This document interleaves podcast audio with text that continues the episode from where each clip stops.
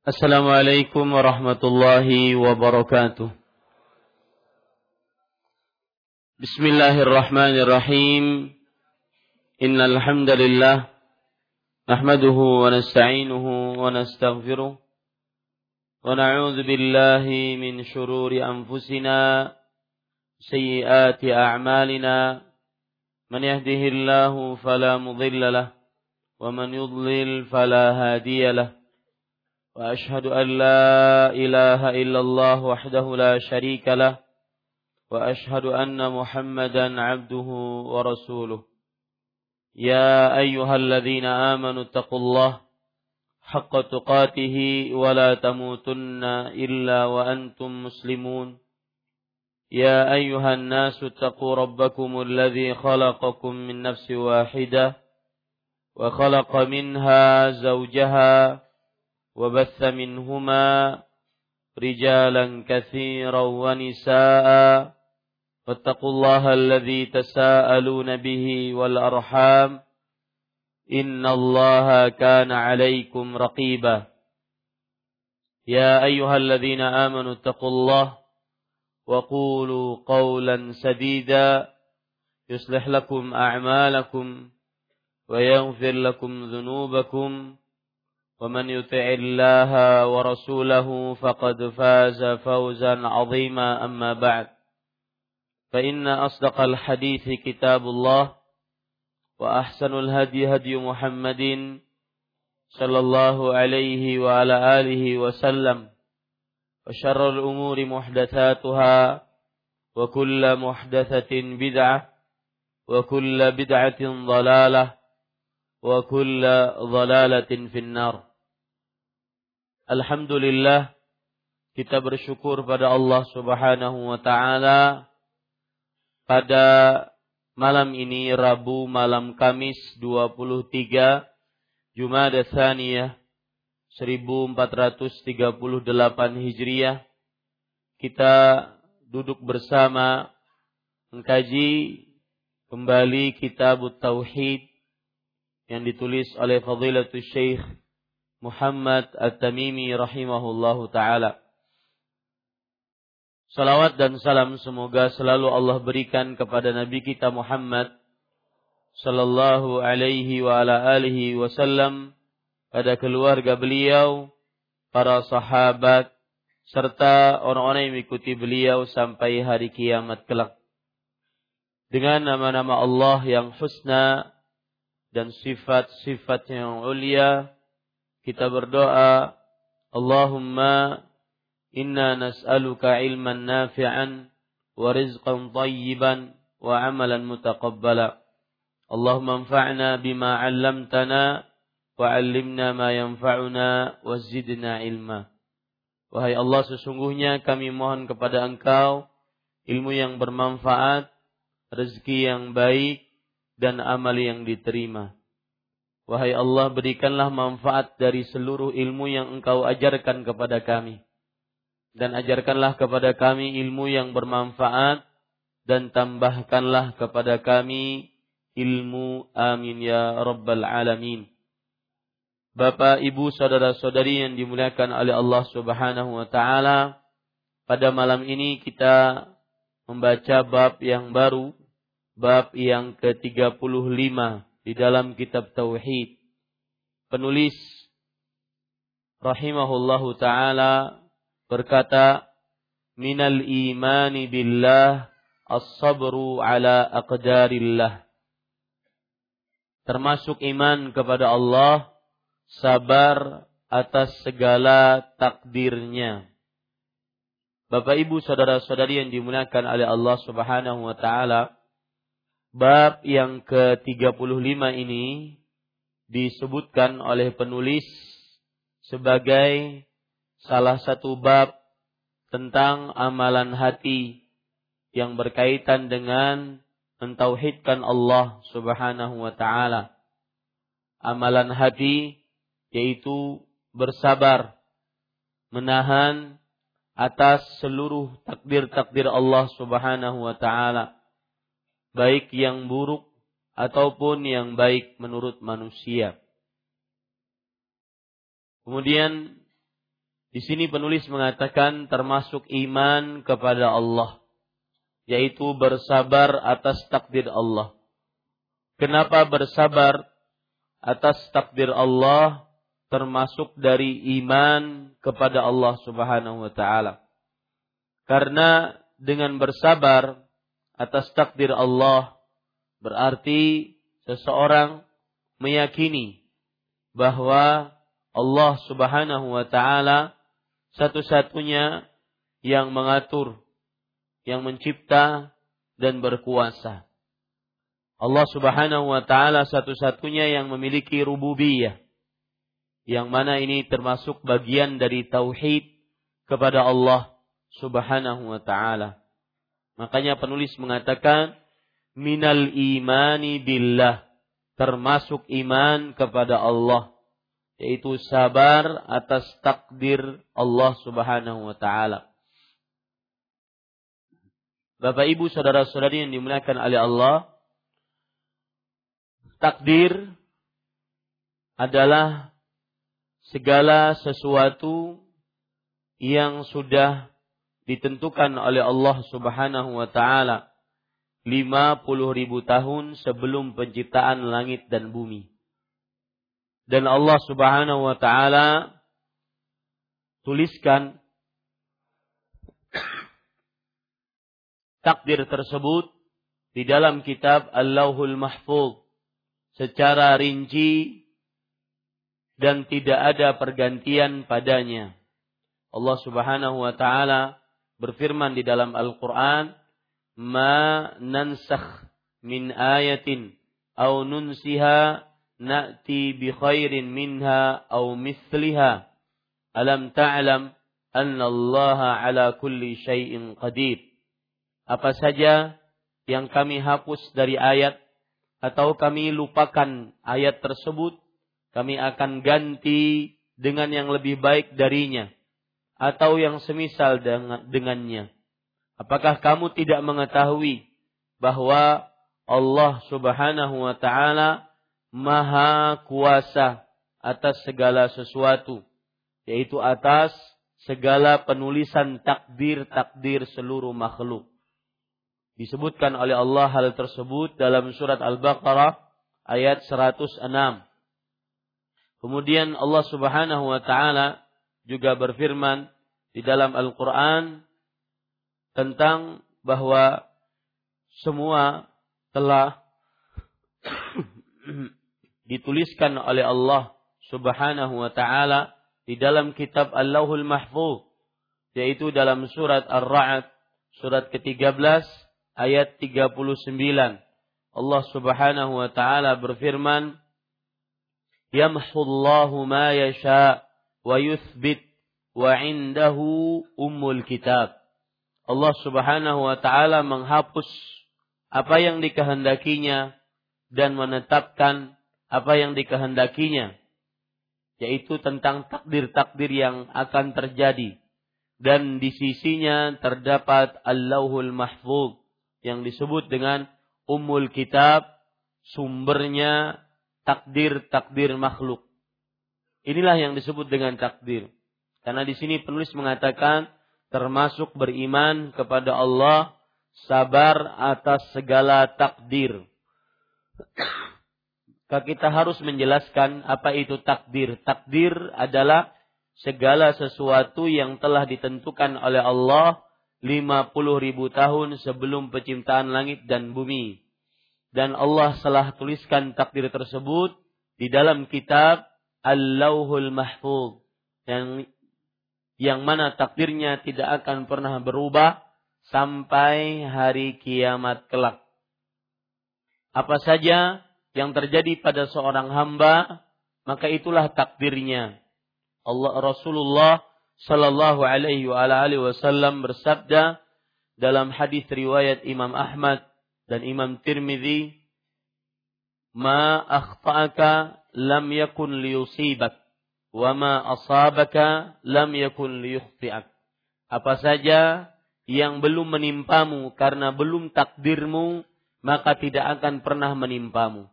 Dan apa saja yang menimpamu karena memang takdirmu, maka akan terkena padamu tidak akan pernah meleset. Semuanya harus kita bersabar tatkala mendapatkan takdir tersebut. Baik menurut kita itu baik ataupun buruk. Buruk menurut manusia, misalkan takdir seseorang miskin, takdir seseorang berpenyakitan, takdir seseorang mendapatkan musibah, kekurangan harta, makanan, orang-orang yang diwafatkan, yang dicintai diwafatkan oleh Allah Subhanahu wa taala. Maka termasuk keimanan kepada Allah Subhanahu wa taala adalah bersabar atas segala takdir yang telah Allah Subhanahu wa taala takdirkan. Bapak, Ibu, saudara-saudari yang dimuliakan oleh Allah, sekali lagi itu dua poin yang sudah saya tekankan dari tema ini termasuk keimanan kepada Allah, sabar terhadap segala takdir Allah. Kenapa? Karena jika orang bersabar atas segala takdir Allah, maka dia berarti kuat tauhid rububiyah. Bahwa tidak ada yang mengatur, mencipta, berkuasa kecuali Allah Subhanahu wa taala. Karena dia yakin bahwa semuanya Innallaha ala kulli syai'in qadir. Allah maha kuasa atas segala sesuatu. Yang kedua yang sudah saya tekankan tadi, yaitu makna takdir. Takdir adalah segala sesuatu yang sudah ditakdirkan oleh Allah 50 ribu tahun sebelum Allah menciptakan langit dan bumi. Dan Allah sudah tuliskan takdir-takdir seluruh makhluk di dalam kitab Allahul Mahfud yang tidak bisa berubah. Dan semua takdir sudah tertulis, lembaran-lembarannya sudah kering, pena-penanya sudah diangkat. Sebagaimana sabda Rasul sallallahu alaihi wasallam, "Rufi'atil aqlam wa jaffatis suhub." Diangkat pena-pena penulis takdir dan telah kering lembaran-lembaran yang ada di dalam kitab Al-Lauhul Mahfuz. Kalau ada yang bertanya, lalu kenapa kita beramal kalau sudah ada takdir? Maka jawabannya, i'mal fakullun muyassarun lima khuliqalah. Anda tidak tahu apa takdir Anda kecuali setelah Anda mengerjakannya. Maka beramallah sesungguhnya seseorang akan dimudahkan sesuai dengan apa yang Allah Subhanahu wa taala takdirkan. Itu jawaban apabila ada pertanyaan kenapa kita harus beramal sedangkan semuanya sudah ditakdirkan oleh Allah. Kenapa kita harus bersusah payah mengabdikan diri kepada Allah padahal semua nasib sudah ditentukan oleh Allah. Maka jawabannya beramallah. Karena Anda tidak akan mengetahui takdir Anda. Kecuali setelah mengamalkan sesuatu. Karena semua takdir akan dimudahkan sesuai dengan apa yang Allah Subhanahu wa taala takdirkan. Bapak Ibu saudara-saudari yang dimuliakan oleh Allah, itu dua penekanan sekali lagi. Dan bab ini kita atau penulis sebutkan lebih ditekankan kepada pembicaraan tentang sabar. Bab ini disebutkan oleh penulis, bab yang ke-35 disebutkan oleh penulis adalah amalan-amalan hati yang berkaitan dengan sabar. Dan sabar termasuk di dalamnya ada tauhid kepada Allah Subhanahu wa taala yang sudah saya sebutkan tadi. Bapak Ibu saudara-saudari yang dimuliakan oleh Allah Subhanahu wa taala, kita ingin mengambil beberapa pendahuluan tentang sabar. Perhatikan yang pertama, sabar secara bahasa. Secara bahasa atau etimologi, as-sabru sabar diambil dari kata Arab as-sabru. As-sabru secara bahasa Arab artinya adalah al-habsu yang artinya dalam bahasa Indonesia menahan. Secara bahasa Arab as-sabru al-habsu. Artinya dalam bahasa Indonesia menahan. Sebagaimana disebutkan oleh Allah Subhanahu wa taala dalam surat Al-Baqarah surat kedua ayat 61. Bani Israel alaihi Bani Israel berkata kepada Nabi Musa sebagaimana yang disebutkan oleh Allah dalam Al-Qur'an lan nasbira ala ta'amin wahidin. Kata Bani Israel kepada Nabi Musa kami tidak akan pernah bisa bersabar yaitu artinya menahan diri untuk makan satu jenis makanan saja kami ingin makanan-makanan yang lain dan di sini bejatnya Bani Israel, orang-orang yang sebagian dari Bani Israel tidak beriman kepada Allah Subhanahu wa taala, yaitu mereka tidak bersyukur atas nikmat Allah.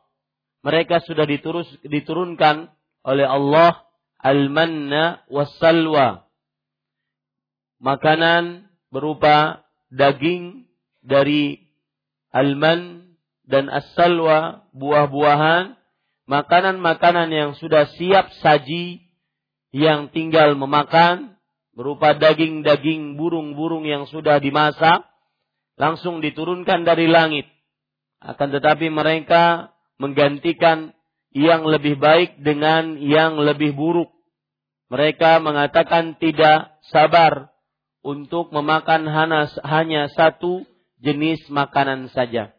Yang menjadi inti pembicaraan di sini kata-kata lan nasbira. Kami tidak akan pernah bersabar. Maksudnya tidak akan pernah bersabar menahan diri kami untuk satu jenis makanan saja.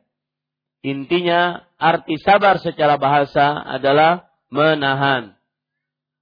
Begitu juga dalam surat Al-Kahfi ayat 28 Allah Subhanahu wa taala berfirman, "Wasbir nafsaka ma'al ladzina yad'una rabbahum bil ghadati wal 'ashiyyi yuriduna wajha." Bersabarlah dirimu bersama orang-orang yang ber, mereka berdoa kepada Allah Rabb mereka di pagi dan siang hari mereka berharap hanya wajah Allah Subhanahu wa taala. Firman Allah yang berbunyi wasbir yang artinya bersabarlah maksudnya adalah tahanlah dirimu wahai Nabi Muhammad sallallahu alaihi wasallam.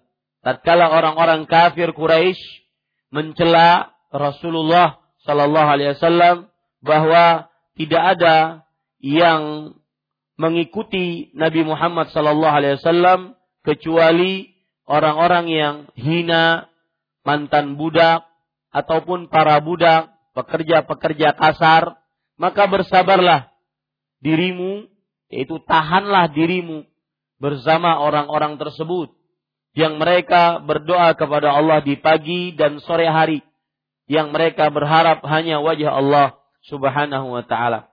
Intinya sabar secara bahasa artinya adalah menahan. Adapun sabar secara terminologi syariat, istilah syariat disebutkan oleh para ulama rahimahumullahu taala sabar secara istilah syariat. Di antaranya yaitu disebutkan oleh Imam Ibnu Jarir Al-Tabari di dalam kitab beliau Tafsir Al-Tabari As-sabru habsun nafsi an mahabiha wa kaffa wa kaffuha an hawaha. Artinya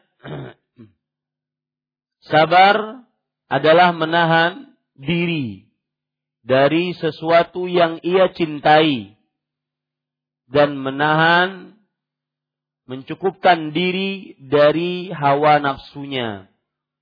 Saya ulangi, sabar adalah menahan diri dari sesuatu yang ia cintai dan mencukupkan atau menjauhkan diri dari hawa nafsunya. Itu adalah sabar. Salah satu pengertian sabar yang disebutkan oleh para ulama. Maksud dari pengertian ini adalah orang yang bersabar berarti dia menahan dirinya dari hawa nafs dari sesuatu yang dia cintai. Dia ingin berbadan sehat, akan tetapi dapat penyakit, maka dia bersabar dengan penyakit tersebut. Dia bersabar tidak mendapatkan badan sehat. Dia ingin mendapatkan ke, eh, ke atau istirahat. Akan tetapi dia diperintahkan untuk mengerjakan amalan-amalan wajib. Maka dia bersabar untuk mengerjakan amalan-amalan wajib tersebut. Meskipun dirinya ingin istirahat, ingin leha-leha, ingin santai-santai, ingin mengembalikan kekuatan atau yang semisalnya. Akan tetapi dia bersabar dari e, menahan diri dari hal-hal yang dicintai oleh diri tersebut. Dia bersabar dengan menjauhi hal-hal yang dia cintai berupa maksiat seperti berzina, minum khamar, berjudi, maka tatkala dia menahan diri dari sesuatu yang dia cintai tersebut, inilah yang disebut dengan sabar. Jadi sabar secara istilah syariat menahan diri dari sesuatu yang dicintai dan menjauhkan diri dari hawa nafsunya. Di sana terdapat istilah sabar, istilah sabar yang lain yang disebutkan oleh Imam Ibnu Qayyim Al-Jauziyah rahimahullahu taala. Beliau mengatakan as-sabru habsun nas anit tasakhub. Sabar adalah menahan diri untuk tidak menggerutu. menahan perasaan untuk tidak menggerutu wahabsul lisan anit tasyakki dan menahan lisan dari mengeluh-ngeluh wahabsul jawarih anil mungkarat dan menahan anggota tubuh dari melakukan hal-hal yang dilarang dalam agama. Ini sabar pengertian yang kedua. Habsun nafs anit tasakhub. Wahabsul lisan anit tasyakki wa habsul jawarih anil munkarat. Menahan perasaan dari menggerutu, tidak puas dengan pemberian Allah, menahan lisan dari mengeluh, berucap sesuatu yang tidak pantas, dan menahan anggota tubuh dari perkara-perkara yang dilarang dalam agama. Seperti memukul dada, menggundul rambut, memukul memukul pipi, membanting pintu, membakar rumah apabila dia mendapatkan perkara-perkara yang semestinya dia harus bersabar padanya. Ini pengertian sabar yang kedua. Sabar menahan perasaan agar tidak menggerutu. Kemudian menahan menahan lisan agar tidak mengeluh dan menahan anggota tubuh agar tidak melakukan hal-hal yang diharamkan. Bulan Ramadan disebut Syahrus Sabar, bulan sabar. Kenapa? Karena kaum muslimin pada bulan Ramadan menahan diri mereka dari mengkonsumsi sesuatu yang mereka inginkan dari makan, minum, bersetubuh, dan seluruh yang membatalkan puasa. Makanya sabar secara istilah syariat tadi. yang pertama kita sebutkan as-sabru anin eh, habsun nafs an mahabbiha. Menahan diri dari sesuatu yang dicintai oleh diri. Kita cinta untuk makan, kita cinta untuk minum, kita cinta untuk bersetubuh dengan istri kita, tetapi kita tahan Makanya bulan Ramadan disebut sebagai bulan sabar. Bulan Ramadan disebut sebagai bulan sabar. Para ikhwah yang dirahmati oleh Allah Subhanahu wa taala, perhatikan kemudian perkara menarik. Poin penting ini. Sesudah kita pelajari tentang pengertian sabar secara etimologi dan terminologi syar'i, maka para ulama mengatakan sabar tidak satu tingkatan. Sabar tidak satu tingkatan. Macam-macam sabar. Sabar dalam menjalankan ketaatan kepada Allah. Yang kedua, sabar dalam menjauhi maksiat yang dilarang oleh Allah. Yang ketiga, sabar dalam menghadapi takdir-takdir yang menyedihkan dan menyakitkan perasaan. Ini adalah macam-macam sabar yang menunjukkan sabar tidak hanya satu tingkatan. Sabar di dalam mengerjakan ketaatan kepada Allah lebih tinggi derajatnya dibandingkan sabar dalam menjauhi maksiat. Garis bawah itu baik-baik. Sabar dalam mengerjakan ketaatan kepada Allah lebih tinggi derajatnya dibandingkan menjauhi maksiat. Kenapa? Karena sabar dalam menjalankan ketaatan berarti mengerjakan sesuatu, mengerjakan hal-hal yang diwajibkan oleh Allah. Ini lebih sulit dibandingkan hanya menahan diri dari tidak bermaksiat. Menahan diri dari tidak berzina, minum khamar, minjam duit riba, menahan diri dari hal-hal yang dilarang oleh Allah Subhanahu wa taala. Mengerjakan sholat subuh berjamaah lebih tinggi derajatnya dan sabar di dalamnya lebih tinggi derajatnya dibandingkan seseorang meninggalkan khamar, meninggalkan judi, berzina dan semisalnya. Karena tatkala bersabar mengerjakan sholat subuh berjamaah, di sana ada usaha yang harus dia keluarkan, tenaga yang harus dia kerahkan, sehingga bersabar dalam mengerjakan ketaatan kepada Allah lebih tinggi derajatnya dibandingkan bersabar dalam menjauhi maksiat yang cuma menahan diri agar tidak terperosok ke dalam maksiat. Kemudian selanjutnya bersabar dalam menjauhi maksiat lebih tinggi derajatnya dibandingkan bersabar dalam menghadapi musibah yang menyedihkan. Siapa yang tahu sebabnya? Bersabar menjauhi maksiat lebih tinggi derajatnya dibandingkan bersabar dalam menghadapi musibah yang menyedihkan.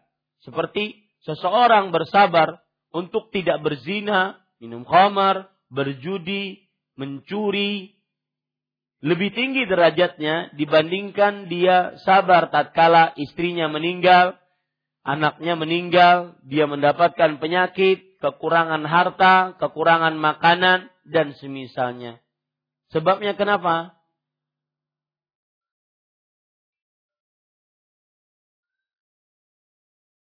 karena dia menjauhkan diri dari hawa nafsunya. Atau dalam bahasa lain bahwa tatkala dia menjauhkan diri dari hal-hal yang bermaksiat yang dilarang oleh Allah, itu dia merupakan pilihan dia.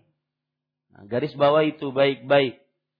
Ya, tatkala seorang menjauhi dosa, maksiat, ini lebih tinggi derajatnya dibandingkan dia menghadapi musibah, bala, rumah kebakaran, kemudian kecopetan, tabrakan di tengah jalan, dan semisalnya. Karena menjauhi maksiat, dia ada usaha, ada pilihan yang dia lakukan.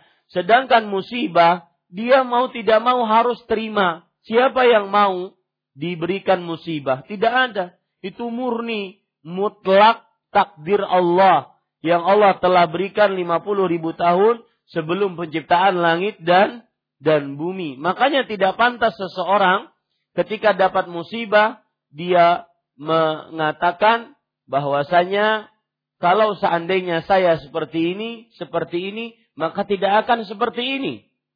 Dia hanya hanya pantas mengatakan qadarullah wa masya'a fa'al.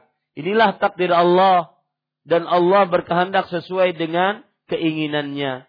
Ada yang misalkan dia mohon maaf cacat pada tubuhnya, dia tidak pantas mengatakan seandainya bapak ibu saya bukan si fulan si fulana, maka niscaya saya tidak cacat seperti ini. Ini tidak boleh dia mengatakan seperti itu. Kenapa? Karena itu sudah takdir Allah yang Allah tentukan 50 ribu tahun sebelum penciptaan langit dan bumi. Makanya menja- sabar dalam menjauhi maksiat lebih utama, lebih tinggi derajatnya dibandingkan sabar dalam menghadapi musibah. Karena tatkala sabar menghadapi atau menjauhi maksiat, dia ada apa? Pi, pilihan. Ada pilihan. Ada jalan maksiat, ada jalan tidak maksiat. Dia pilih jalan yang tidak maksiat. Dia gadaikan hawa nafsunya. Dia tinggalkan keinginannya bersyahwat. Dan semisalnya demi taat kepada Allah. Di sini letaknya derajat meninggalkan maksiat lebih tinggi dibandingkan mendapatkan musibah.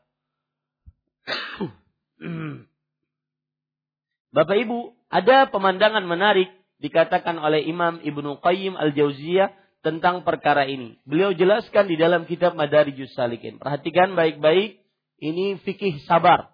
Ya, beliau mengatakan, Sami'tu benar Taimiyah rahimahullahu taala yaqul, Aku mendengar syekhku Ibnu Taimiyah rahimahullah berkata, lihat, perkataan ini penuh dengan penelitian tentang sabar.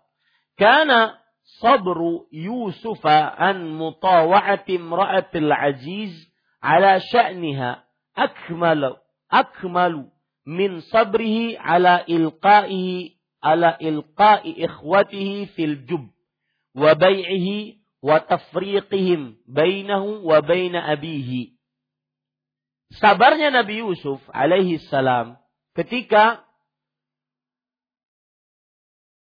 melepaskan diri dari ajakan Zulaikha, istri gubernur Mesir. Ini lebih sempurna kesabarannya dibandingkan sabarnya Nabi Yusuf ketika dibuang oleh saudara-saudaranya ke dalam sumur. Kemudian dijual oleh saudara-saudaranya bisamanin baksin dengan harga yang murah. Kemudian akhirnya terpisah selama 40 tahun dari bapaknya Nabi Yakub alaihi salam. Lihat, sabarnya Nabi Yusuf ketika menjauhi maksiat di ketika diajak oleh Zulaikha, istri gubernur Mesir, ini lebih tinggi derajatnya dibandingkan ketika Nabi Yusuf dibuang ke dalam sumur, dijual, terpisah dengan bapak ibunya. Kenapa? Kaedah yang tadi. Kaedah yang tadi. Nabi Yusuf ketika sabar, ketika berhasil me, berlepas diri dari ajakan Zulaikha, istri gubernur gubernur Mesir, Nabi Yusuf mempunyai pilihan di situ. Ya, mempunyai pilihan. Coba perhatikan pilihan-pilihan yang ada pada Nabi Yusuf alaihissalam atau sebelum itu karena panjang azan dulu silahkan. Tadi kita katakan apa? Sabarnya Nabi Yusuf tatkala menjauhi maksiat ketika diajak oleh Zulaikha, istri gubernur Yusuf lebih sempurna, istri gubernur Mesir lebih sempurna dibandingkan sabarnya Nabi Yusuf ketika mendapat musibah. Musibahnya yaitu dimasukkan ke dalam sumur, kemudian dijual dengan harga yang murah. Kemudian terpisah dengan bapak ibunya. Mungkin terlihat lebih pedih siksanya tatkala sabar dalam menghadapi musibah. Akan tetapi secara kedudukan lebih tinggi derajatnya. Sabar dalam menjauhi maksiat. Disebabkan kenapa? Bapak Ibu, saudara-saudari yang dimuliakan oleh Allah. Karena coba perhatikan, perhatikan Nabi Yusuf alaihissalam waktu itu mempunyai beberapa faktor yang terdapat di dalam diri Nabi Yusuf dan dalam keadaan Nabi Yusuf alaihissalam untuk melakukan maksiat. Beliau waktu itu pemuda, masih muda umurnya, dan anak muda kuat panggilan untuk melampiaskan syahwatnya. Dan beliau waktu itu bujangan, tidak menikah atau belum menikah. Dan bujangan tidak ada sarana untuk melampiaskan syahwatnya. Dan beliau waktu itu orang asing di negeri Mesir. Karena asli beliau dari Irak ataupun dari Persia. Beliau adalah orang asing dan orang asing biasanya mengerjakan sesuatu tidak malu dibandingkan orang kampung yang tinggal di situ. Karena di kampung dia dikenal. Adapun tatkala di luar kampung dia tidak dikenal. Kemudian dia waktu itu Nabi Yusuf adalah budak. Budak apabila diperintahkan oleh majikannya untuk mengerjakan sesuatu, maka dia harus taat kepada majikannya. Kemudian selanjutnya Zulaikha istri gubernur Mesir adalah wanita yang cantik. Orang wanita-wanita Mesir terkenal dengan cantiknya dan juga paras serta bentuk tubuhnya yang indah. Kada percaya pergi ke Mesir sana. Kemudian Bapak Ibu saudara-saudari yang dimuliakan oleh Allah, dan istri gubernur Mesir mempunyai kedudukan yang tinggi. Kedudukan yang tinggi dia adalah istri gubernur yang bisa saja memerintahkan budaknya untuk melakukan apa saja untuk melampiaskan syahwatnya. Dan pada saat itu tidak ada satu pengawal pun yang mengawal ataupun yang melarang mereka untuk melakukan akan hal itu. Dan istri gubernur Mesir juga sudah benar-benar berhasrat kepada Nabi Yusuf alaihi salam. Dan saking berhasratnya dia menutup seluruh pintu dari luar. Tidak boleh pintu tersebut dibuka kecuali tatkala mendengar suara Zulaikha. Dengan demikian begitu banyak ujian yang dihadapi oleh Nabi Yusuf. Masih ditambah lagi Nabi Yusuf alaihi salam diancam jika tidak mau mengikuti syahwatnya Zulaikha, maka diancam untuk dipenjara. Akan tetapi dengan segala macam faktor-faktor yang menyempitkan Nabi Yusuf, yang aturan semestinya manusia tidak bisa tidak kecuali harus mengerjakan maksiat tersebut, tetapi beliau memilih pilihan yang sulit, yaitu menjauhi maksiat. Maka pada saat itu menjauhi maksiat dalam hal ini lebih utama kedudukannya, lebih sempurna di dalam kesabaran tatkala menghadapi musibah. Ini para ikhwah yang dirahmati oleh Allah Subhanahu wa taala. Kemudian Imam Luqayyim mengatakan perkataan menarik. Silahkan dicatat perkataannya wasabru ala ada'i ta'at akmalu minas sabri ala ijtinabil muharramat wa afdal. Sabar dalam mengerjakan ketaatan lebih sempurna dibandingkan sabar dalam menjauhi hal-hal yang diharamkan. Kenapa demikian? Fa inna maslahata fi'li ta'ah ahabbu ila syari' min maslahati tarkil ma'siyah. Karena kepentingan mengerjakan ketaatan lebih disukai oleh Allah dibandingkan kepentingan menjauhi maksiat. Karena kepentingan mengerjakan ketaatan lebih disukai oleh Allah dibandingkan kepentingan mengerjakan menjauhi maksiat. Wa mafsadatu adami ta'ah abghadu ilaih wa akrah min mafsadati wujudil ma'siyah. kerusakan yang ditimbulkan karena tidak taat lebih dimurkai oleh Allah, lebih dibenci oleh Allah dibandingkan kerusakan yang ditimbulkan karena bermaksiat. Ya, ini sebab kenapa mengerjakan ketaatan lebih tinggi derajatnya dibandingkan seseorang menjauhi maksiat.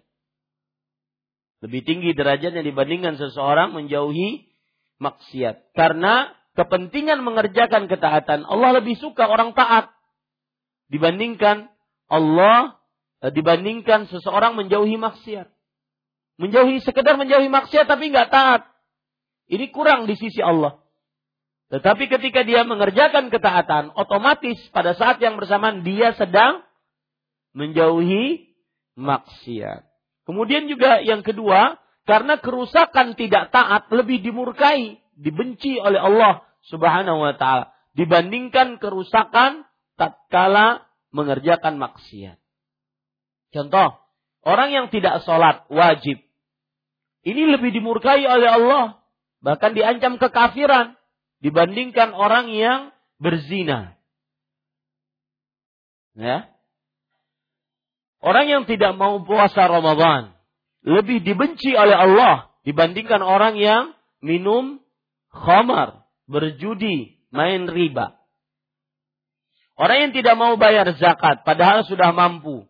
Orang yang tidak mau berhaji berumrah. Padahal sudah mampu ini lebih buruk di sisi Allah dibandingkan dia mengerjakan maksiat. Berjudi, minum khamar. Ini makanya mengerjakan ketaatan lebih tinggi dan lebih sempurna derajatnya dibandingkan seseorang sabar dalam menjauhi maksiat. Baik. Uh, Bapak Ibu saudara-saudari yang dimuliakan oleh Allah, Pendahuluan selanjutnya adalah hukum bersabar. Kalau kita berbicara tentang hukum, maka berarti tidak lepas dari lima hukum di dalam agama Islam. Ya. Eh, sebelum saya lanjutkan, ada sesuatu yang terlewat di dalam pikiran saya. Ketika seorang menjauhi maksiat, perlu diingat baik-baik, tidak semua yang menjauhi maksiat diganjar pahalanya. Tidak semua yang menjauhi maksiat diganjar di pahala oleh Allah. Seperti antum sekarang duduk di masjid ini. Pernah terlintas ingin berzina? Pernah terlintas ingin minum khamar, berjudi? Apakah kita dapat pahala karena meninggalkan zina, khamar, judi, mencuri, korupsi? Karena kita duduk di masjid? Tidak. Ya, meninggalkan maksiat, meninggalkan maksiat, tidak semua meninggalkan maksiat mendapatkan pahala. Meninggalkan maksiat yang mendapatkan pahala adalah apabila ada sababu maksiat dan dia berusaha untuk meninggalkannya. Bahkan kadang-kadang ada orang meninggalkan maksiat malah dapat dosa. Orang meninggalkan maksiat malah dapat dosa. Misalkan ini anggap segelas khamar. Ketika dia ingin minum, gelasnya jatuh. Dan dia tidak sanggup untuk membeli lagi. Maka akhirnya dia tidak jadi minum khamar. Apakah dapat pahala atau tidak?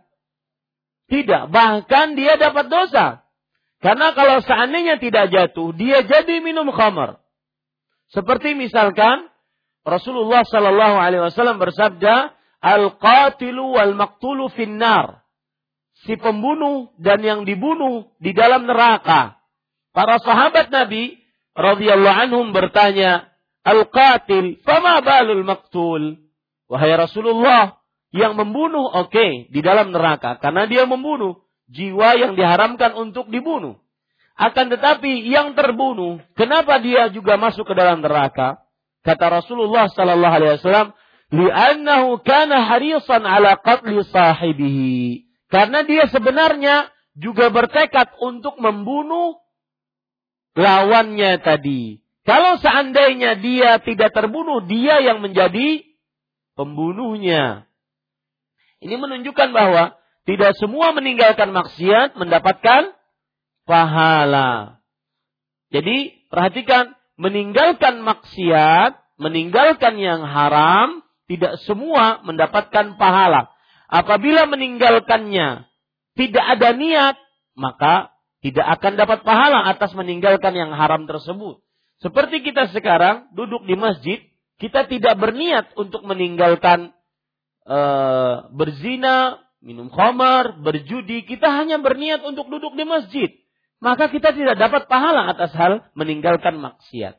Yang kedua, meninggalkan maksiat apabila seseorang meninggalkannya karena tidak ada kesanggupan. Kalau sanggup dia mengerjakannya, tetapi karena tidak sanggup, kenapa kamu tidak berzina? Kada ada duit.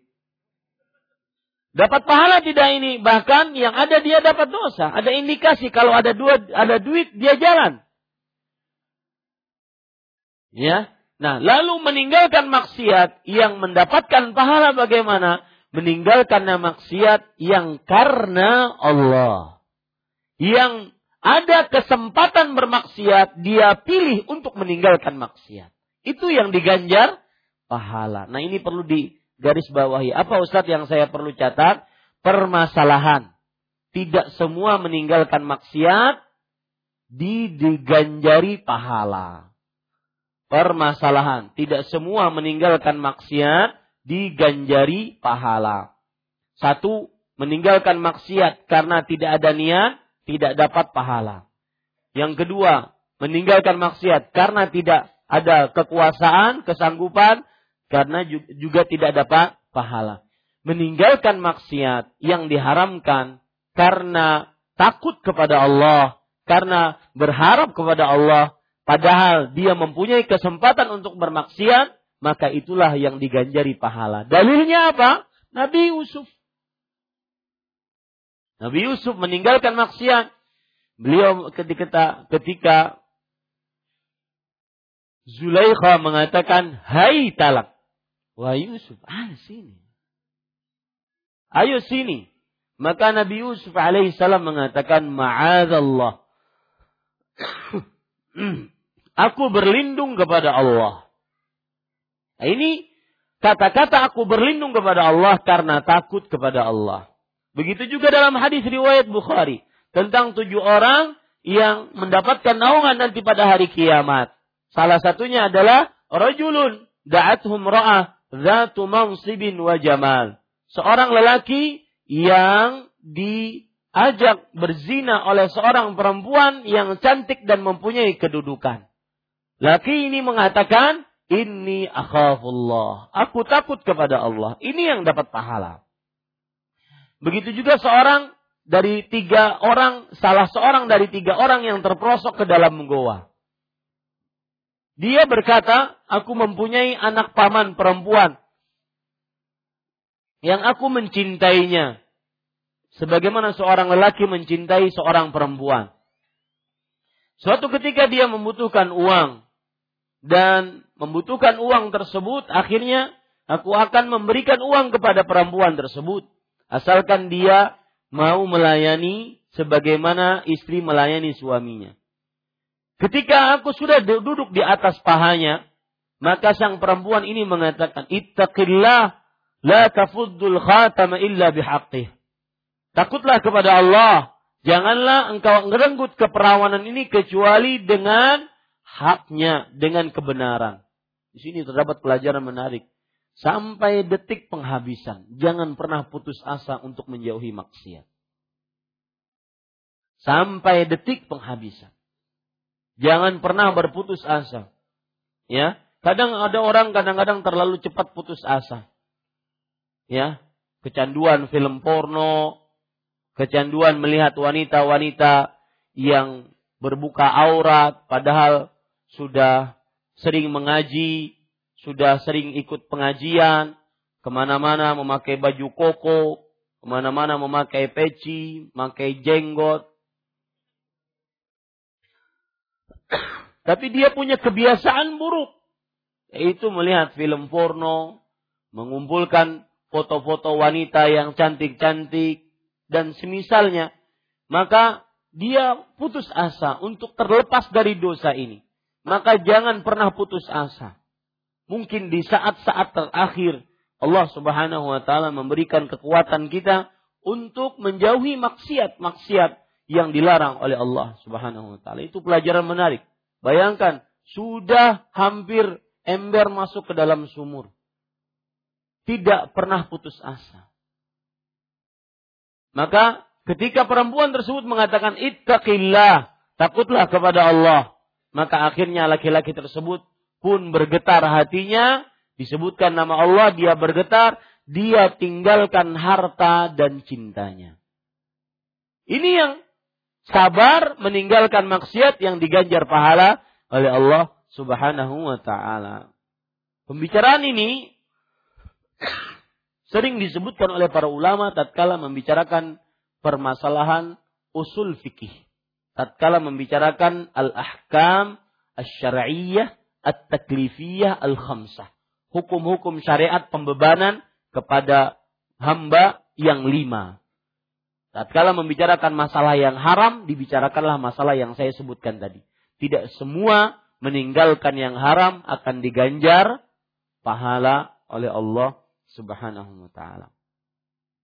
Tapi para ikhwah, kita kembali ke permasalahan tadi, hukum bersabar.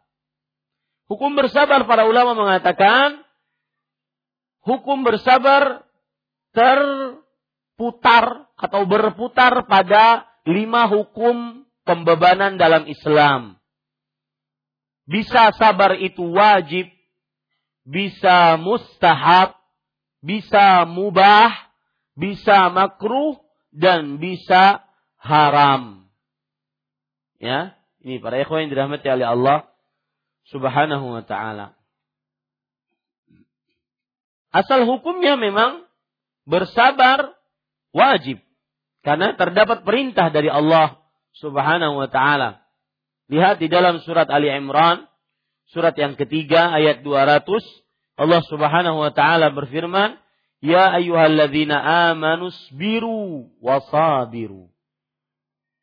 Wahai orang-orang yang beriman, bersabarlah. Itu perintah.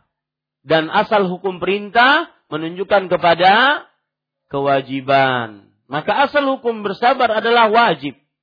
Tetapi kadang-kadang sabar bisa menjadi mustahab. Yaitu dianjurkan. Dianjurkan. Yang nilainya jika ditinggalkan tidak berdosa. Dianjurkan. Yang nilainya jika ditinggalkan tidak berdosa. Seperti misalkan orang-orang yang dizalimi. Dia boleh untuk tidak bersabar. Dia boleh membalas. Orang yang dizalimi. Boleh nggak dia membalas? Boleh. Dalam surah An-Nahl ayat 126 menunjukkan akan hal ini. Allah Subhanahu wa taala berfirman, Wa in aqabtum fa'aqibu bimithli ma uqibtum bih. Wa la in sabartum lahuwa khairun lis-sabirin. Jika kalian membalas dengan apa yang kalian dapati dari siksaan oleh mereka, maka afwan, jika kalian membalas, maka balaslah seperti yang mereka siksakan kepada kalian. Jadi kalau seandainya ada orang kafir menyiksa kaum muslimin, maka kita balas. Kita balas dengan seperti siksaan mereka. Walain sabartum. Tetapi jika kalian sabar, maka itu lebih baik. Kata-kata lebih baik menunjukkan tidak wajib. Tetapi apa? Anjuran. Anjuran. Itu lebih baik bagi orang-orang yang sabar. Jadi surah An-Nahl ayat 126. Maka boleh orang yang terzalimi, teraniaya, untuk mengambil hak dari orang yang membaliminya. Ya, untuk mengambil hak dari orang yang membaliminya. Dia boleh membalas dendam. Tetapi bersabar itu lebih baik. Ini menunjukkan bahwa sabar kadang-kadang bisa mustahab. Mustahab itu artinya apa? Dianjurkan. Sesuatu yang diperintahkan oleh syariat, tetapi perintahnya tidak ditekankan yang bernilai jika ditinggalkan maka tidak berdosa. Jika ditinggalkan tidak berdosa. Lihat penjelasan menarik dari Imam Ibnu Qayyim Al-Jauziyah dalam masalah ini. Beliau mengatakan di dalam kitab Aidatus Sabirin wa Zakhiratus Syakirin, ini kitab agung ya. Beliau mengatakan as-sabru 'alal wajibi wajibun. Sabar dalam mengerjakan ketaatan, eh, mengerjakan kewajiban wajib hukumnya. Wasabru 'anil wajibi haram. Dan sabar dalam perkara-perkara yang semestinya dia harus bersabar, tetapi dia tidak sabar, maka eh, saya ulangi, sabar dalam mengerjakan kewajiban wajib hukumnya. Nanti saya akan contohkan ya. Saya ulangi, sabar dalam mengerjakan kewajiban maka wajib hukumnya. Dan sabar dalam meninggalkan kewajiban haram hukumnya. Sabar dalam meninggalkan kewajiban haram hukumnya. Dan sabar ya dari mengerjakan maksiat wajib hukumnya. Sabar mengerjakan maksiat, sabar menjauhi maksiat wajib hukumnya. Wasabru 'alal mustahab mustahab dan sabar terhadap mengerjakan sesuatu yang dianjurkan, maka hukumnya pun hanya anjuran sabar. Ya. Ini para ikhwan yang dirahmati. Saya beri contoh biar mudah. Contoh. Sabar dalam mengerjakan sholat subuh. Apa hukumnya? Wajib. Sabar. Ini berarti sabar dalam mengerjakan kewajiban. Maka hukumnya wajib. sabar dalam menjauhi zina dan segala macam sebab-sebab yang menghantarkan kepada perbuatan zina. SMS-an, ya, sudah ngaji, sudah kenal sunnah, tapi masih pacaran. Cayang-cayangan. Ya. Saya heran ada pertanyaan-pertanyaan aneh kadang-kadang muncul. Ustadz, kami sebenarnya sudah saling mencintai ini ini cara mencintainya gimana? Saya mencintai istri setelah saya mengatakan qabil tu nikah. Baru saya mencintai istri saya.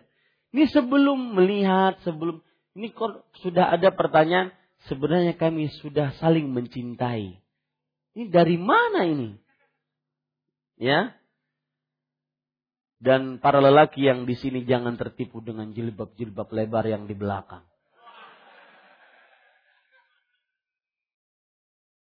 Kadang-kadang syahwat mereka lebih ganas dibandingkan laki-laki.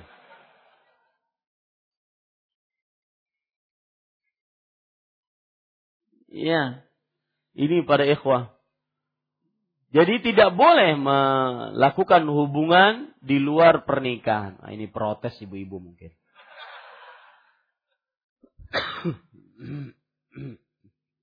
Ya.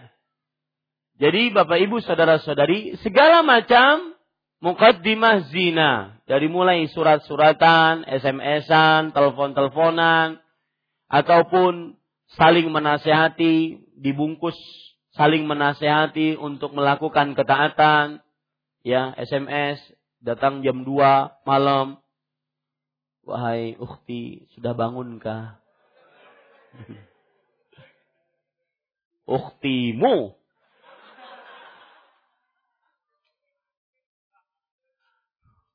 Ya. Habis bangunin orang dia tidur subhanallah. Syaitan itu mengganggu manusia dari arah yang manusia kadang dia tidak sadari. Bahwa di situlah titik lemahnya. Itu ingat baik-baik. Garis bawahi. Syaitan mengganggu manusia dari arah manusia yang tidak sadari. Padahal di situlah titik lemahnya. Yang ahli ibadah akan diindahkan ibadahnya tapi dibumbui dengan maksiat sebenarnya. Maka saya berbicara ini karena ada kata-kata dari para ulama sabar dalam menjauhi zina dan segala macam sebabnya. Hukumnya apa? wajib. Karena sabar menjauhi yang haram hukumnya wajib. Sabar menjauh, eh, tatkala menghadapi musibah tidak melakukan niyaha yaitu e, meraung-raung, merobek baju, menggundul rambut, ya. Ini hukumnya wajib. Jadi sabar akan sesuatu yang wajib, maka hukumnya wajib. Sabar dalam mengerjakan ketaatan yang wajib, wajib. Sabar menjauhi yang haram, wajib. Sabar menghadapi musibah wajib. Di sana ada sabar yang mustahab. Yaitu sabar dalam mengerjakan amalan-amalan sunnah. Sabar untuk tahajud. Maka hukumnya apa? Mustahab, anjuran.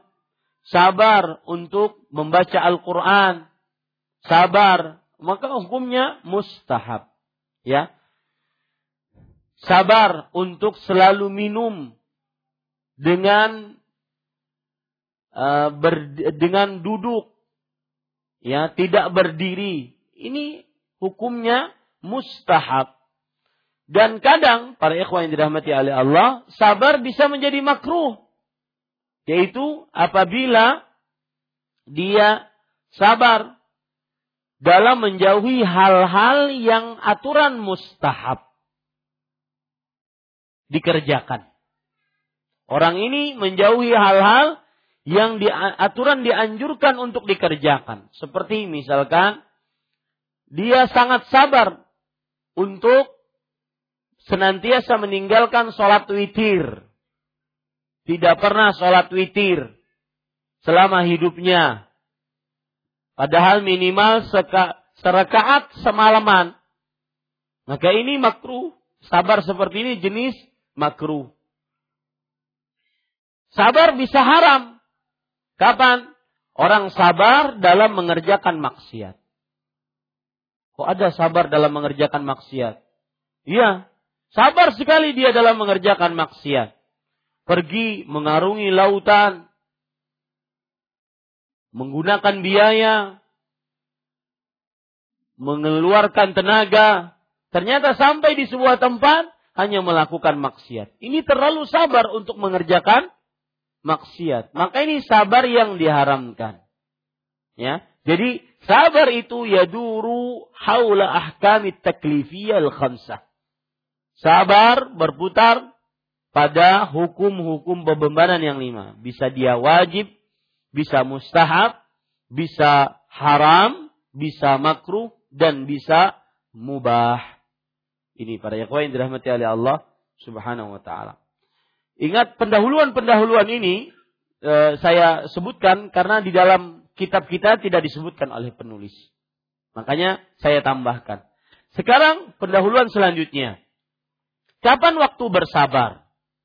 Waktu bersabar adalah tatkala hentakan musibah pertama kali datang. Di situlah seseorang jika dia menahan dirinya, menahan lisannya, menahan anggota tubuhnya, maka dia berarti orang yang sabar. Maka dia berarti orang yang yang sabar. Coba perhatikan kejadian berikut. Jadi sabar itu waktunya adalah pertama kali hentakan musibah datang. Ya. Kalau takdir yang tidak mengenakkan pertama kali datang, dia langsung tahan lisan tahan perasaan, tahan anggota tubuh.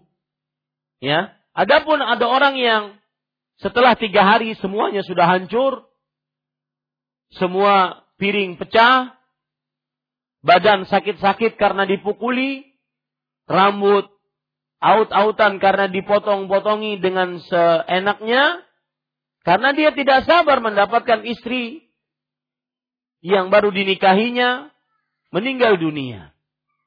Karena dia tidak sabar istri yang setelah melamar 21 kali baru diterima meninggal dunia ternyata. Hmm. Kadang manusia itu diuji berat sekali subhanallah. sudah mendapat istri setelah melamar 21 kali, baru dapat, baru ada perempuan yang mau menerima lamarannya. Kemudian setelah itu, setelah lagi asik-asiknya di malam pertama, maka dicabut nyawanya oleh Allah.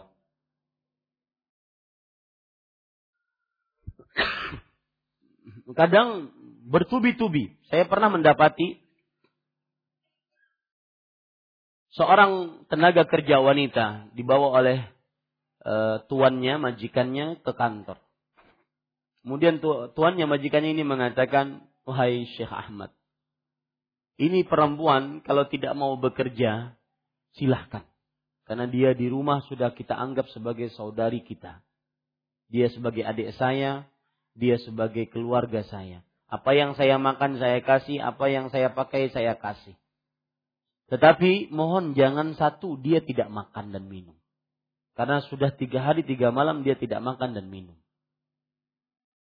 Maka ketika saya tanya, ada apa ibu?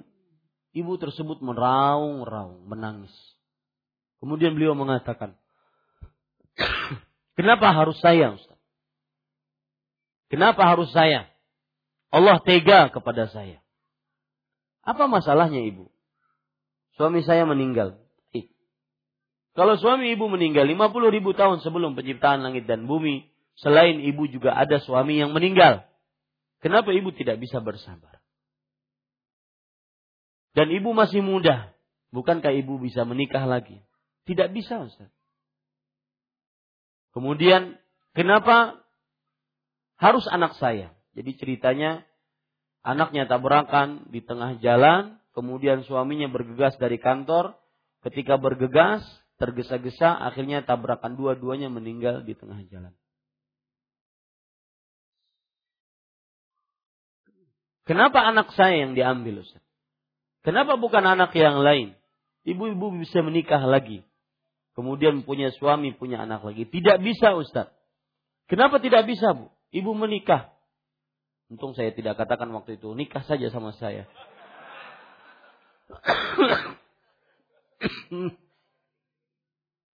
Maka ibu-ibu saudari-saudari muslimah yang dimuliakan oleh Allah subhanahu wa ta'ala. Maka akhirnya saya baru tahu bahwa sang ibu tersebut meninggal suaminya dan anaknya. Dia tidak bisa menikah lagi dan tidak akan pernah bisa untuk mendapatkan anak lagi. Karena ternyata rahimnya diangkat. Lihat ujian bertubi-tubi yang dihadapi ibu tersebut. Ibu-ibu saudari-saudari muslimah, walaupun dengan demikian, maka kita tidak ada, saya katakan ini, tidak ada konsep, metodologi yang paling jitu dan manjur menghadapi musibah kecuali dengan sabar. Anda pergi ke psikiater mana saja, ahli psikolog mana saja, tidak akan pernah mendapati rusume ataupun uh, advice yang paling baik kecuali dengan sabar. Dan itulah nasihat yang disebutkan oleh Allah Subhanahu wa taala. Wabashiris sabirin dan berikanlah kabar gembira kepada orang-orang yang sabar. Waktunya, waktu bersabar adalah tatkala hentakan pertama kali datang. Cerita berikut menarik dari Anas bin Malik radhiyallahu anhu beliau berkata, Marran Nabi sallallahu alaihi wasallam bimra'atin tabki 'inda qabr. Suatu ketika Nabi Muhammad sallallahu alaihi wasallam melewati seorang perempuan yang sedang menangis di sisi sebuah kuburan. Dikatakan kuburan tersebut adalah kuburan anaknya. Hadis ini menunjukkan bolehnya perempuan berziarah kubur. Akan tetapi dia harus menjaga perasaannya. Dan itu pendapat yang lebih kuat. Akan tetapi juga dia tidak boleh keseringan karena perempuan terkenal dengan perasaan yang lemah dan lembut dan tipis. Sehingga ditakutkan melakukan hal-hal yang menyimpang dari agama tatkala terlalu sering berziarah kubur. Lalu Nabi Muhammad sallallahu alaihi wasallam berkata, "Ittaqillah wasbiri." wahai fulana, takutlah kepada Allah dan sabarlah. Lihat. Tatkala Anda mendapati orang mendapatkan musibah, tidak ada nasihat yang paling baik kecuali dinasihati agar bisa ber bersabar.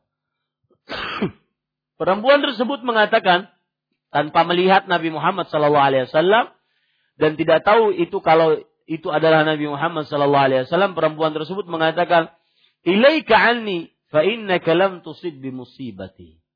Pergi menjauh sana engkau dariku. Sesungguhnya engkau tidak mendapati sebagaimana musibah yang aku dapati.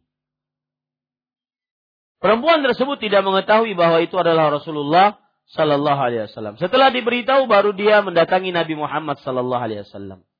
Lalu perempuan tersebut berkata, Lam a'rifka. Wahai Rasulullah, aku tadi tidak tahu kalau itu engkau.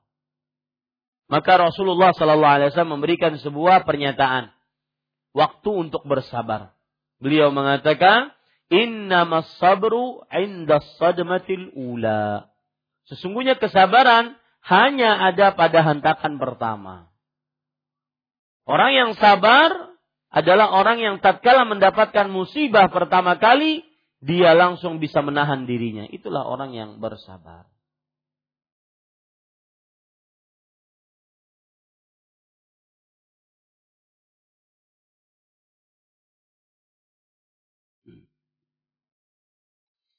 Para ikhwah yang dirahmati oleh Allah Subhanahu wa taala, itu kira-kira beberapa pendahuluan tentang sabar. Terakhir, pendahuluan terakhir yaitu buah manis dari bersabar. Buah manis dari bersabar. Kesabaran sangat kental dengan keberuntungan. Baik sabar dalam mengerjakan ketaatan, atau sabar dalam menjauhi maksiat, atau sabar dalam menghadapi musibah yang menyedihkan. Kesabaran sangat kental dengan keberuntungan disebutkan oleh Allah dalam surat Ali Imran surat ketiga ayat 200.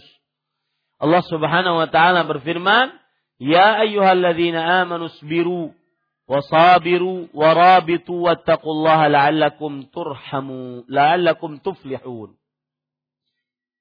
Wahai orang yang beriman, bersabarlah dan selalulah berusaha sabar. Dan ikatlah, maksudnya bersaudaralah dan bertakwalah kepada Allah agar kalian beruntung. Para ulama mengatakan la'allakum tuflihun. Kata la'alla idza kana min Allah fahiya wajibah. La'alla agar dalam bahasa Indonesianya kalau itu berasal dari Allah maka hukumnya wajib. Berarti orang yang bersabar wajib dia beruntung. Pasti dia beruntung, tidak bisa tidak. Ini para ikhwan yang dirahmati oleh Allah. Kemudian sabar mendatangkan ampunan dari Allah Subhanahu wa taala. Sebagaimana disebutkan oleh Allah dalam surat Hud ayat 11. Illa alladzina sabaru wa amilus salihat ulaika lahum maghfirah wa ajrun kabir. Kecuali orang-orang yang sabar dan beramal saleh, mereka lah mendapatkan maghfirah, ampunan dan pahala yang besar. Kemudian Bapak Ibu saudara-saudari yang dimuliakan oleh Allah Subhanahu wa taala, sabar adalah salah satu jalan terbaik menuju surganya Allah Subhanahu wa taala. Lihat beberapa hadis tentang orang yang bersabar apabila mendapatkan musibah maka dijamin surga. Sebagaimana hadis tentang orang yang tunanetra ya orang yang tunanetra. Mungkin saya pernah ceritakan di sini tentang tunanetra. Saya pernah di Jakarta kajian khusus di hadapan orang-orang tunanetra. Waktu itu judulnya adalah Ta'zimus Salat. Mengagungkan ibadah salat. Karena ditenggarai kawan-kawan yang tunanetra kadang-kadang terlalu sibuk memijat orang, akhirnya lupa sholat. Kadang-kadang terlalu sibuk mengamen, akhirnya lupa sholat.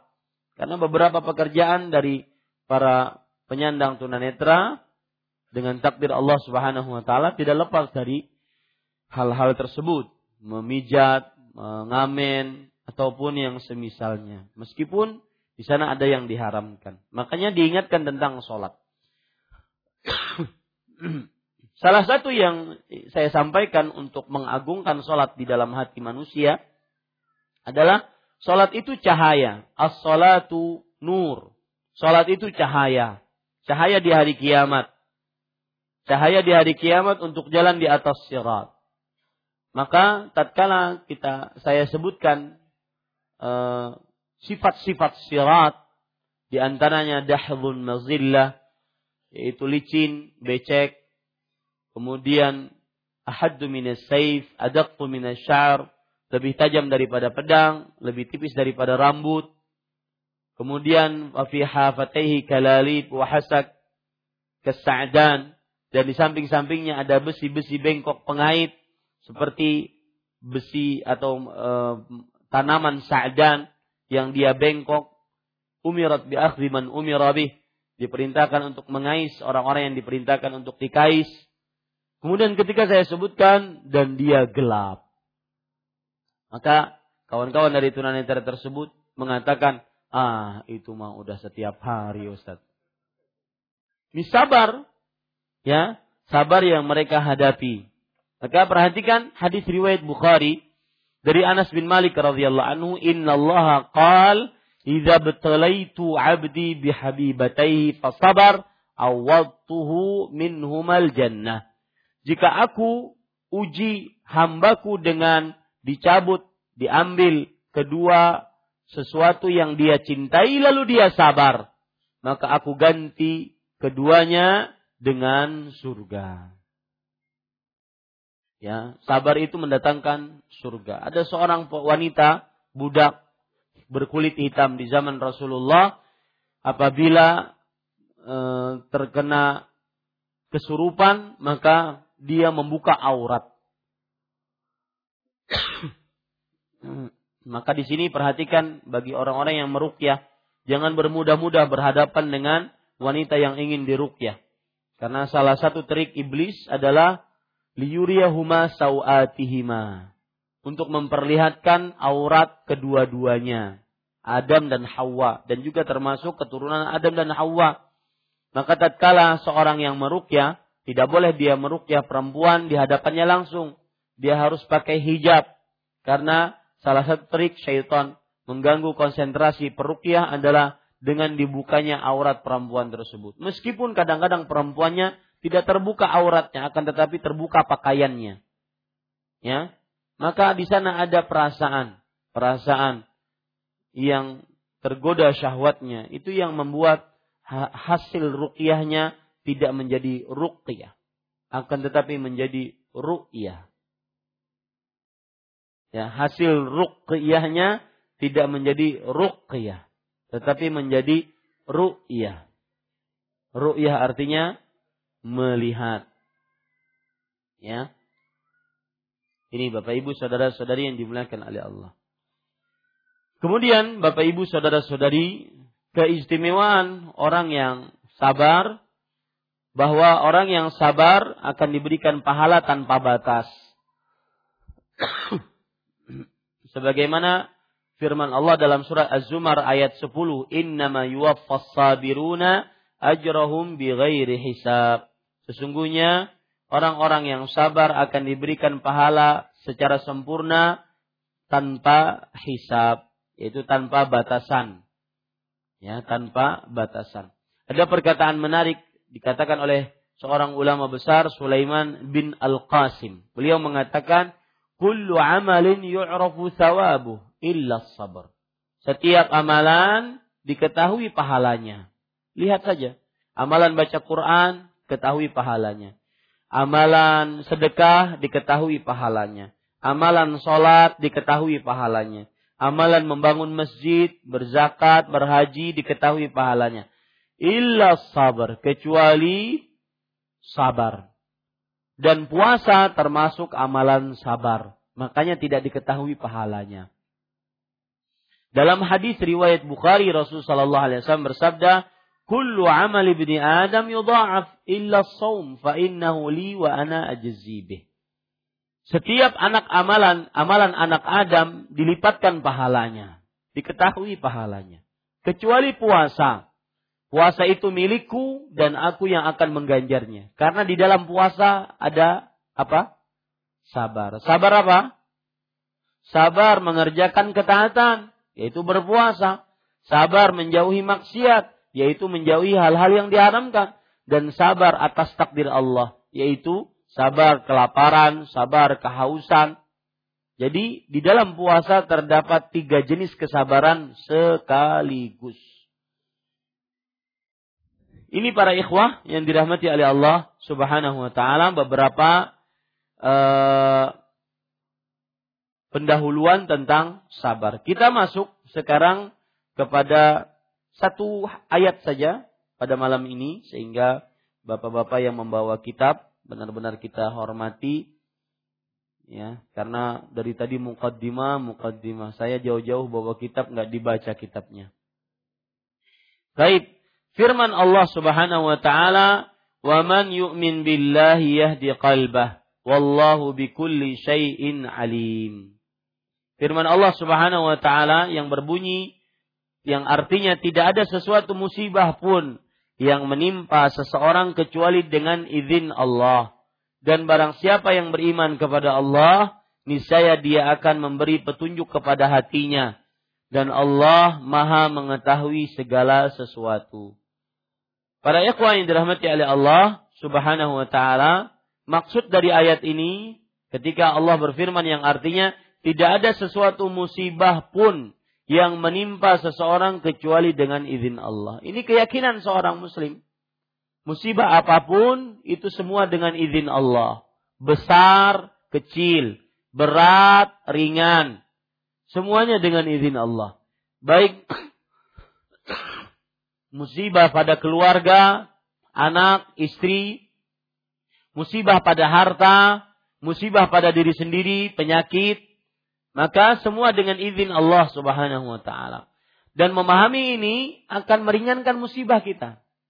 Jadi mungkin Bapak Ibu bisa catat, salah satu kiat meringankan musibah adalah memahami bahwa semua musibah itu berasal atau dengan izin Allah kiat meringankan musibah, memahami bahwa semua musibah apa pun bentuknya dengan izin Allah. Ya, dengan izin Allah Subhanahu wa taala. Kemudian dan barang siapa yang beriman kepada Allah. Kata-kata barang siapa yang beriman kepada Allah. Ya, Bapak Ibu, saudara-saudari yang dimuliakan oleh Allah. Maksudnya adalah barang siapa yang tak kalah mendapat musibah catat ini barang siapa yang beriman kepada Allah maksudnya maksudnya barang siapa yang beriman kepada Allah maksudnya adalah barang siapa yang mendapatkan musibah dan dia meyakini itu dengan takdir Allah lalu dia sabar. Lalu dia sabar.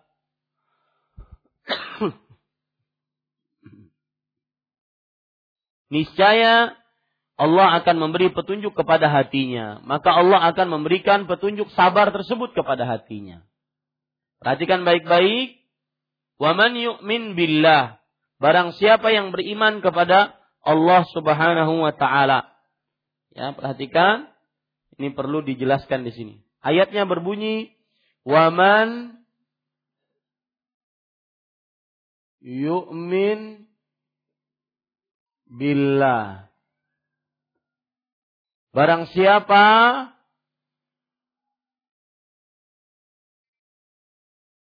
yang beriman kepada Allah. Arti beriman kepada Allah adalah siapa yang meyakini musibah datang dari Allah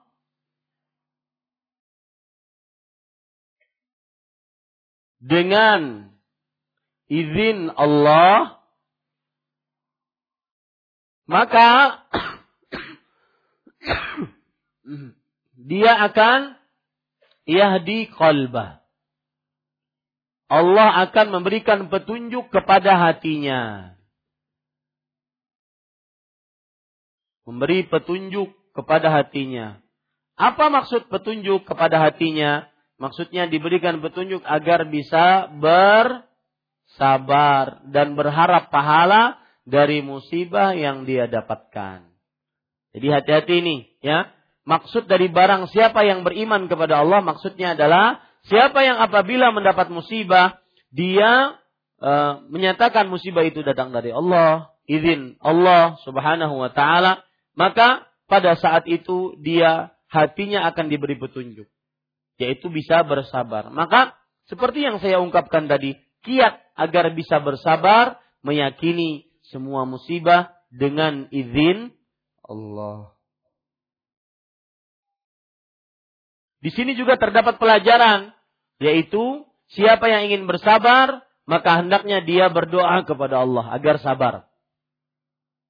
Karena Allah yang memberi petunjuk agar dia bisa bersabar. Siapa yang ingin, tatkala mendapat musibah, dia ingin bersabar, maka hendaknya dia berdoa kepada Allah Subhanahu wa taala.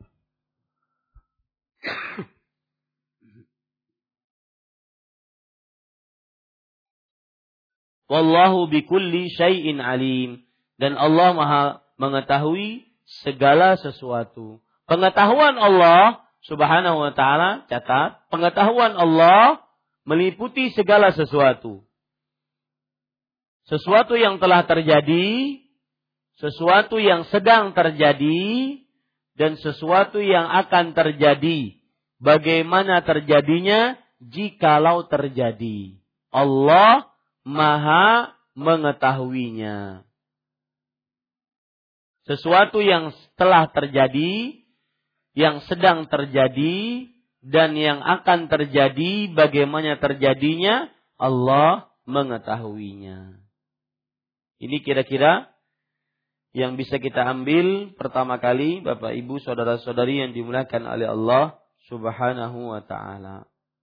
Uh, Penulis kemudian membacakan perkataan Al-Qamah. Qala Al-Qamah huwa rajulu tusibuhu al-musibah faya'lamu annaha min indillah fayarda wa yusallim. Al-Alqamah menafsirkan iman yang tersebut dalam ayat ini dengan mengatakan yaitu seorang yang ketika ditimpa musibah ia meyakini bahwa itu semua dari Allah maka ia pun ridha dan pasrah atas takdirnya. Itu yang dimaksud dengan barang siapa yang beriman. Barang siapa yang beriman, yaitu barang siapa yang bersabar atas takdir Allah. Ya. Ini dia. Alhamdulillah selesai pada kesempatan kali ini satu ayat dan satu penjelasan dari uh, Imam Al-Qamah rahimahullahu taala. Beliau adalah seorang tokoh ulama di kalangan tabi'in.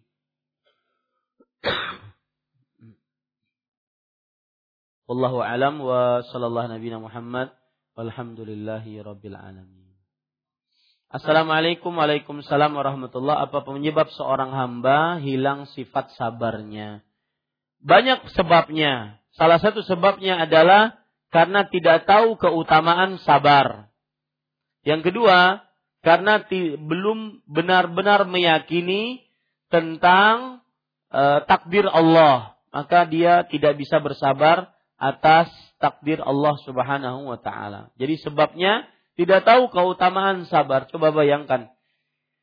Yang tadi tahu keutamaan sabar, bahwa sabar dilipatkan pahalanya tanpa batas, sabar penyebab surga, sabar sangat kental dengan keberuntungan, ya sabar, orang yang sabar pasti urusannya lancar dan semisalnya, maka dia senantiasa akan bersabar.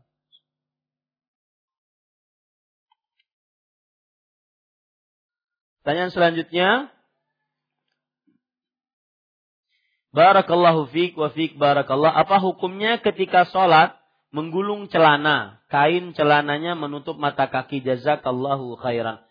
Maka jawabannya tidak mengapa seseorang ketika sholat menggulung celananya. Bahkan itu yang dianjurkan. Bahwa seorang muslim semestinya laki-laki celananya di atas dua mata kaki. Dan tidak boleh menutup mata kakinya. Baik di dalam sholat ataupun di luar sholat.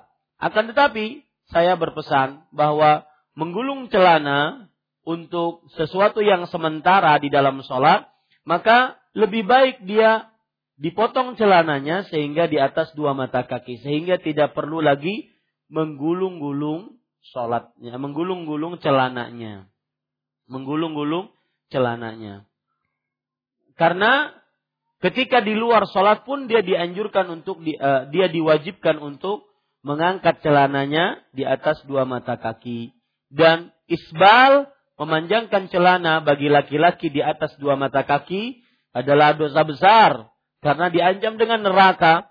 Allah Subhanahu Rasulullah sallallahu alaihi wasallam bersabda, "Ma asfala minal ka'baini fa finnar."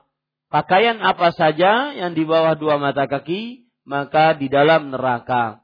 Dan apabila memanjangkan di bawah dua mata kaki dibarengi dengan sifat kesombongan, maka lebih besar lagi dosanya. Rasulullah Shallallahu Alaihi Wasallam bersabda, Inna Allah thalathatun la yanzuru ilaihim wa la yuzakkihim wa la uh, walahum adzabun alim wa la yukallimuhum yaumal qiyamah wa lahum adzabun alim. Salah satunya adalah al-musbilu izarahu. Tiga orang yang Allah tidak melihat mereka, tidak disucikan oleh Allah, tidak dibicarai oleh Allah, dan bagi mereka siksa yang pedih. Salah satunya dari tiga orang tersebut adalah al-musbilu izarahu. Seorang lelaki yang memanjangkan uh, pakaiannya dari dua mata kaki karena kesombongan. Dua yang lainnya adalah wal munafiqu sil'atahu bil halifil kadzib Orang yang menjualkan barangnya dengan sumpah palsu. Yang ketiga yaitu al-aqli walidaih atau al-mannan. Orang yang memberi tetapi suka mengungkit-ungkit pemberiannya. Para ikhwan yang dirahmati oleh Allah Subhanahu wa taala, pertanyaan selanjutnya, Ketika kita diuji dengan musibah seperti sakit, apakah salah jika kita tidak berdoa minta disembuhkan?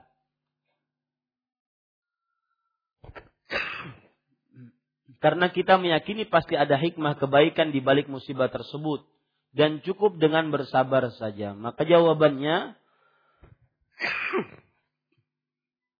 tidak salah kita berdoa tidak berdoa minta disembuhkan. Akan tetapi berdoa minta disembuhkan, maka ini lebih baik. Karena mungkin ketika kita mendapatkan musibah sakit, kita tidak tahan. Akhirnya kita menggerutu atas takdir Allah. Maka kita berdoa agar disembuhkan penyakit. Sehingga bisa beraktivitas seperti biasanya. Takdir apa bisa dirubah? Takdir yang bisa dirubah adalah semua takdir yang ada di dalam catatan selain lauhul mahfud. Yaitu catatannya para malaikat. Ini bisa berubah. Seperti misalkan sabda Rasulullah Sallallahu Alaihi Wasallam yang berbunyi La yaruddul qada'a illa du'a.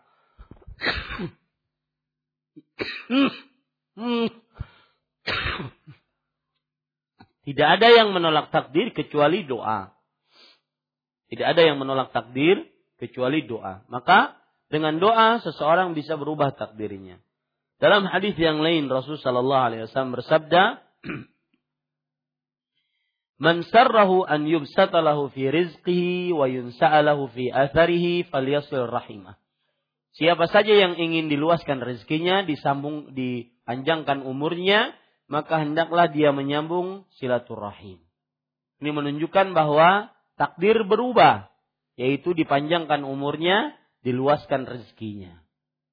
Tetapi yang dimaksud perubahan takdir adalah perubahan yang ada pada catatan para malaikat. Adapun takdir yang ada di dalam kitab Allahul Mahfud yang sudah tertulis, penanya sudah diangkat, lembarannya sudah kering, maka ini tidak bisa berubah. Doa apa bisa merubah takdir? Ini sudah saya jawab tadi.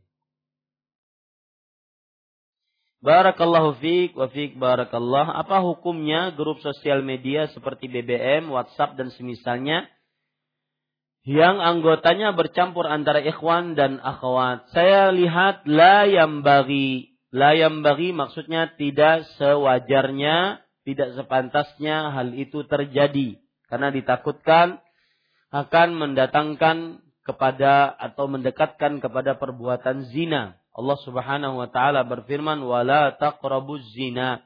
Janganlah dekati perbuatan zina. Maka saya pun memberikan nasihat kepada grup-grup ataupun uh, perkumpulan-perkumpulan di sosial media, di WhatsApp dan semisalnya, meskipun kadang-kadang untuk perkara-perkara pendidikan, yayasan, organisasi, maka dijauhi untuk berkumpul antara laki-laki dan perempuan ya dijauhi karena maslahatnya lebih baik dibandingkan mudarat yang ditimbulkan. Dan ada semacam kesenangan pribadi kalau seandainya dikumpulkan meskipun atas nama ingin dakwah, ingin uh, atas nama organisasi dakwah, yayasan atau yang semisalnya. Dan juga tidak terlalu sulit kalau seandainya dipisah. Ini grup ikhwan, laki-laki, pengurus yayasan laki-laki, ini pengurus yayasan perempuan, ini pengurus sekolah laki-laki, ini pengurus sekolah perempuan, tidak harus digabung. Ya, karena bagaimanapun akan terjadi nanti perasaan perasaan yang tidak diinginkan. Pernah suatu ketika kejadian eh, wali-wali murid membuat grup WhatsApp atau BBM misalkan. Di situ ada suami istri masuk ke dalam situ. Wali-wali muridnya laki-laki perempuan masuk ke dalamnya di situ. Maka ternyata gurunya juga ada di situ. Karena tujuannya memang ingin memantau pemberian informasi dan semisalnya. Tujuannya agar mudah berkoordinasi. Ternyata terjadi percakapan-percakapan yang sering terjadi. Emotion-emotion antara wali murid perempuan dengan gurunya Kadang-kadang emosi-emosi yang itu tidak pernah dia lakukan kepada suaminya. Padahal suaminya ada di grup itu. Ya, sakit hati. Ya, kadang terjadi e, karena mungkin merasa ada suami di situ, akhirnya sang istri dia bercanda dengan gurunya. Apalagi orang-orang Indonesia terkenal dengan bercandanya. Bercanda dengan lawan jenis. Dan kadang-kadang seperti yang saya ungkapkan, termasuk trik iblis mengganggu manusia adalah bahwa kadang-kadang kemaksiatan dibungkus dengan kebaikan.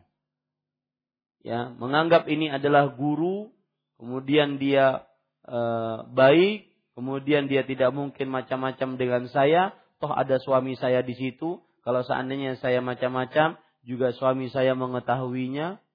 Akhirnya istrinya pakai emotion. Emotion yang bibirnya keluar, eh, kemudian ada love-nya begitu.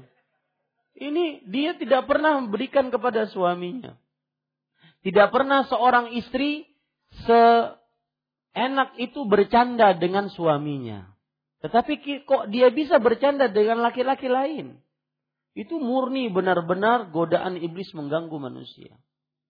Maka perhatikan, coba suami juga sikap kepada istrinya.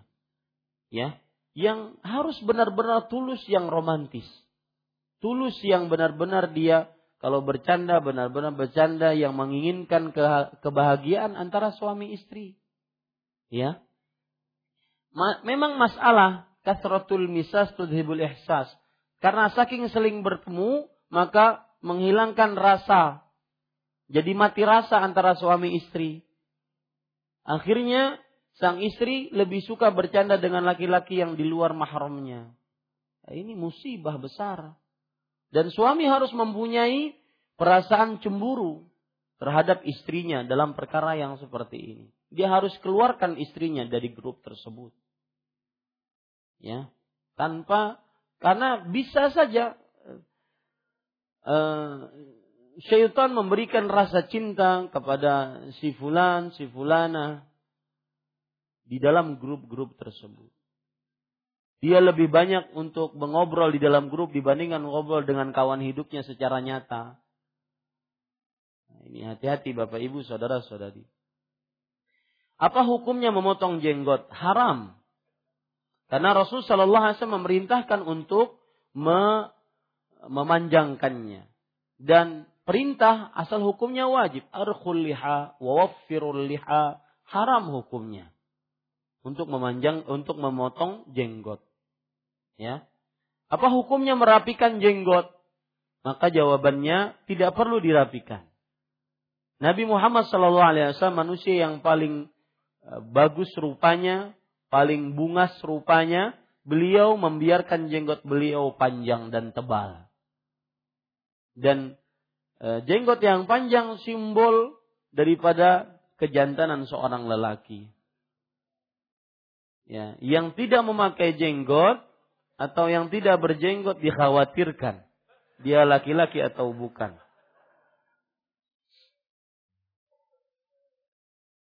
Dan tidak perlu diperbaiki, perbaiki. Harus modelnya begini, modelnya begitu. Tidak perlu.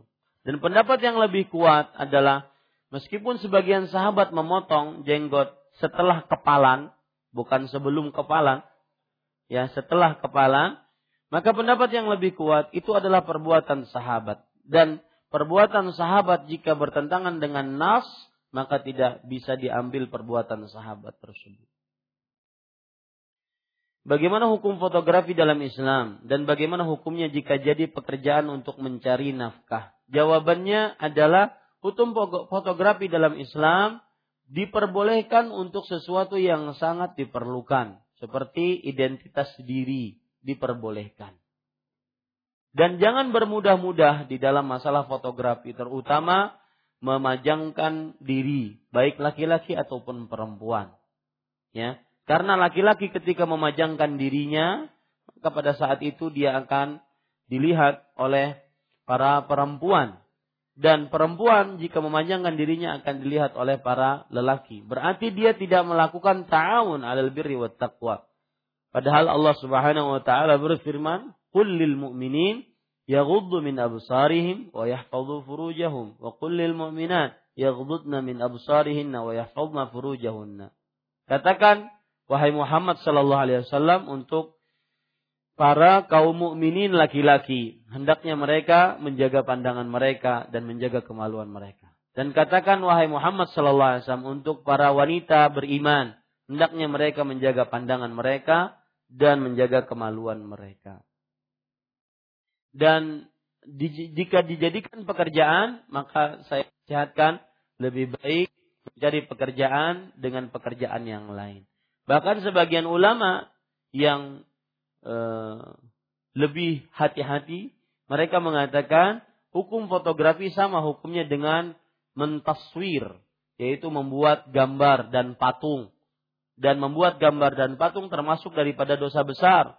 Rasulullah Shallallahu Alaihi Wasallam bersabda, "Ashaddun nasi balaan, ashaddun nasi azaban yaumal qiyamah al-musawwirun." Orang yang paling berat siksanya nanti pada hari kiamat adalah orang-orang yang mentaswir, melakukan sifat taswir. Taswir artinya adalah menggambar patung makhluk nyata. Sebagian ulama mengatakan bahwa fotografi masuk ke dalamnya. Tetapi pendapat yang lebih kuat, fotografi tidak masuk ke dalamnya, tetapi seseorang tidak berhak untuk bermudah-mudah di dalamnya. Apalagi dalam rangka selfie dalam ibadah maka ini berkaitan dengan ria. Ya, selfie dalam ibadah. Ini nantinya ditakutkan amalannya akan hancur karena ria. Dan Rasul Shallallahu Alaihi Wasallam sangat takut terhadap ria, lebih takut dibandingkan para sahabatnya mendapati dajjal. Akhwafu ma akhafu alaikum syirkul asghar. Sesuatu yang paling aku takutkan terhadap kalian adalah syirik kecil. Qalu wa masyirkul asghar ya Rasulullah. Para sahabat bertanya, apa itu syirik asghar wahai Rasulullah? Qala ar-riya. Rasulullah sallallahu alaihi wasallam menjawab, riya. Selfie tatkala mengaji di majelis ilmu. Akhirnya alhamdulillah bisa duduk di majelis ilmu. Kenapa harus tahu? Kenapa harus diberitahu oleh orang? Kepada orang lain. Alhamdulillah bisa menghadiri kajian Ustadz Firanda, Ustadz Syafiq. Alhamdulillah bisa berjabat tangan dengan beliau. Ya, itu termasuk ria disebutkan di dalam kitab Mukhtasar Minhajul Qasidin. Ria ketika berteman dengan orang saleh. Hmm, aku nina kawabu potolawan sidin sudah. Nah, itu ria. Ya, itu yang dijualkan di tengah masyarakat. Bopoto lawan tuan guru, bopoto itu ria. Karena menganggap bahwasanya dia sudah dekat dengan alim tersebut. Itu ria. Lihat saja dalam kitab Mukhtasar Minhajul Qasidin. Dan Mukhtasar Minhajul Qasidin itu adalah ringkasan dari kitab Ihya Ulumuddin yang sangat-sangat diagungkan oleh kaum muslimin. Itu ria. Ria ketika berkawan dengan orang saleh. Ini hati-hati para ikhwah. Dan ria amalannya terhapus. Mengenai perkataan Ustadz yang menyatakan bahwa tidak melakukan maksiat karena tidak ada kesempatan maka berdosa, Bukankah malaikat mencatat amal ketika sudah dilakukan apabila hanya niat tidak dicatat sebagai dosa? Mohon penjelasannya. Jawabannya hadis tadi. Jawabannya hadis tadi, li'annahu kana harisan ala qatli sahibi. Karena dia bersemangat sebenarnya untuk membunuh lawannya. Kalau dia tidak terbunuh, dia yang membunuh. Adapun hadis yang ditanyakan bahwa malaikat tidak akan mencatat sebuah dosa kecuali sudah dilakukan, ini adalah orang yang hanya ada niat di dalam hatinya, akan tetapi dia tidak mempunyai semangat atau tekad untuk melakukannya. Sedangkan yang tadi dia sudah punya tekad untuk melakukannya. Itu bedanya. Lihat, ada hadisnya begini. Nabi Muhammad Shallallahu Alaihi Wasallam bersabda, man hamma bihasanatin falam ya'malha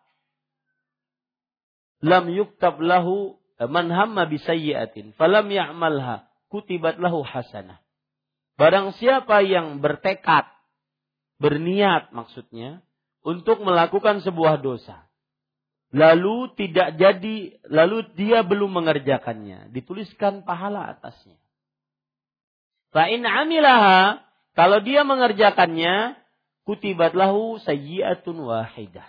Dituliskan atasnya satu dosa saja. Nah, hadis ini yang ditanyakan oleh si penanya.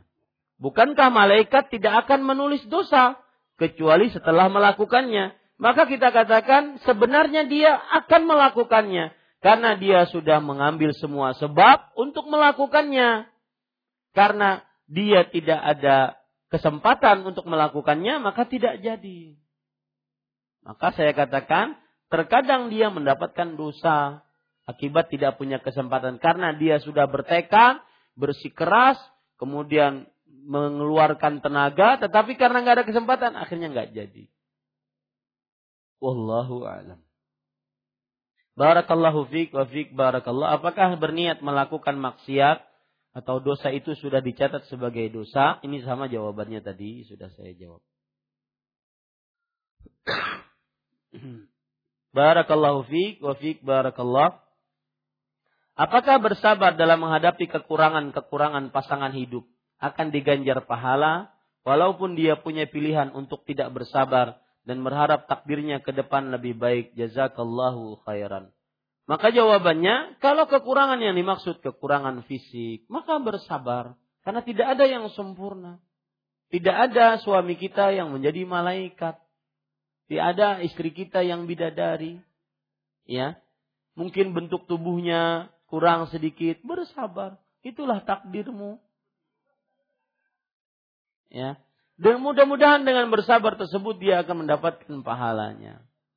Ya. Kalau seandainya yang dimaksud e, kekurangan-kekurangan fisik, adapun kekurangan-kekurangan agama, maka pada saat itu dia harus menasihati pasangannya tersebut. Kalau seandainya atau kekurangan akhlak, dia harus menasihati pasangannya. Kalau seandainya tidak menerima nasihat, didatangkan keluarganya. Kalau tidak menerima nasihat tatkala didatangkan keluarganya, maka dia berhak untuk mencari yang lebih baik agamanya dan akhlaknya. Karena baik laki-laki dituntut untuk mencari uh, istri yang beragama. laki eh, perempuan juga dituntut untuk mencari suami yang beragama dan beradab, berakhlak. Demikian. Wallahu alam. Assalamualaikum warahmatullahi wabarakatuh. Waalaikumsalam warahmatullahi Bagaimana dengan jodoh? Apakah orang yang pernah menikah lalu bercerai, lalu menikah lagi, pasangan yang dinikahinya pertama itu juga tertulis sebagai jodohnya di dalam Allahul Mahfud. Pasangan yang ketiga, pasangan yang keempat, pasangan yang ke seratus sudah tertulis dalam kitab Allahul Mahfuz. Ya, mau pasangan keberapa saja sudah tertulis semuanya. Jodoh itu sudah tertulis dalam kitab Allahul Mahfuz. Gini loh, ada kesalahan orang memahami jodoh itu harus sampai ke puting. Ya, jodoh pandang sampai menuntung. Apa bahasanya? Tuntung pandang. Nah, tuntung pandang. Ada yang memahami seperti itu. Kalau seandainya tidak tuntung pandang terjadi perceraian, maka itu berarti bukan jodoh. Maka jawabannya enggak. Ketika Anda menikah dengan dia, kemudian Anda menerima nikahannya, itu berarti Anda jodoh dengannya. Cuma karena satu dan lain hal jodohnya dicabut. Berarti tidak jodoh lagi. Setelah itu dia menikah dengan yang lain, itu berarti jodohnya sekarang. Nanti dia e, mungkin terjadi perceraian lagi, na'udzubillah, maka itu berarti bukan jodoh lagi dan seterusnya seperti itu. Jadi tidak mesti yang namanya jodoh itu harus tuntung pandang. Hilangkan persepsi bahwasanya ini istri saya bukan jodoh saya karena tidak tuntung pandang. Enggak. Yang tu, yang namanya jodoh itu adalah tatkala seorang sudah terjadi pernikahan, itulah jodohnya. Paham maksud saya? Ya, ini para ikhwan. Apakah benar seseorang perempuan yang nantinya Allah pertemukan di surga dengan suaminya adalah hak dari suaminya yang terakhir pernah menikah lebih dari sekali? Nah, kenapa di dalam tanda kurung pernah menikah lebih dari sekali? Baik. Para ikhwan yang dirahmati oleh Allah Subhanahu wa taala, Iya benar bahwasanya az-zaujatu li akhiri azwajihinna. Seorang istri adalah untuk uh, suaminya yang paling terakhir. Lalu Ustaz suami saya yang pertama bagaimana? Kesian dong. Nah, ini kadang-kadang yang menghantui para jandaisme untuk tidak menikah. ya, saya tidak tahan untuk menyakiti suami saya yang pertama. Dia sangat saya cintai. Dia suami terbaik yang pernah saya miliki. Gombal. Menikah lebih utama. Menyempurnakan setengah iman. Ya, karena lihat, dengarkan para jandaisme. Ya, bahwa menikah lebih utama, apalagi di sini banyak yang berharap janda.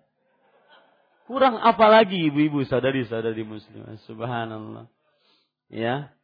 Mempertahankan cinta yang sudah terkubur menjadi satu tulang ekor.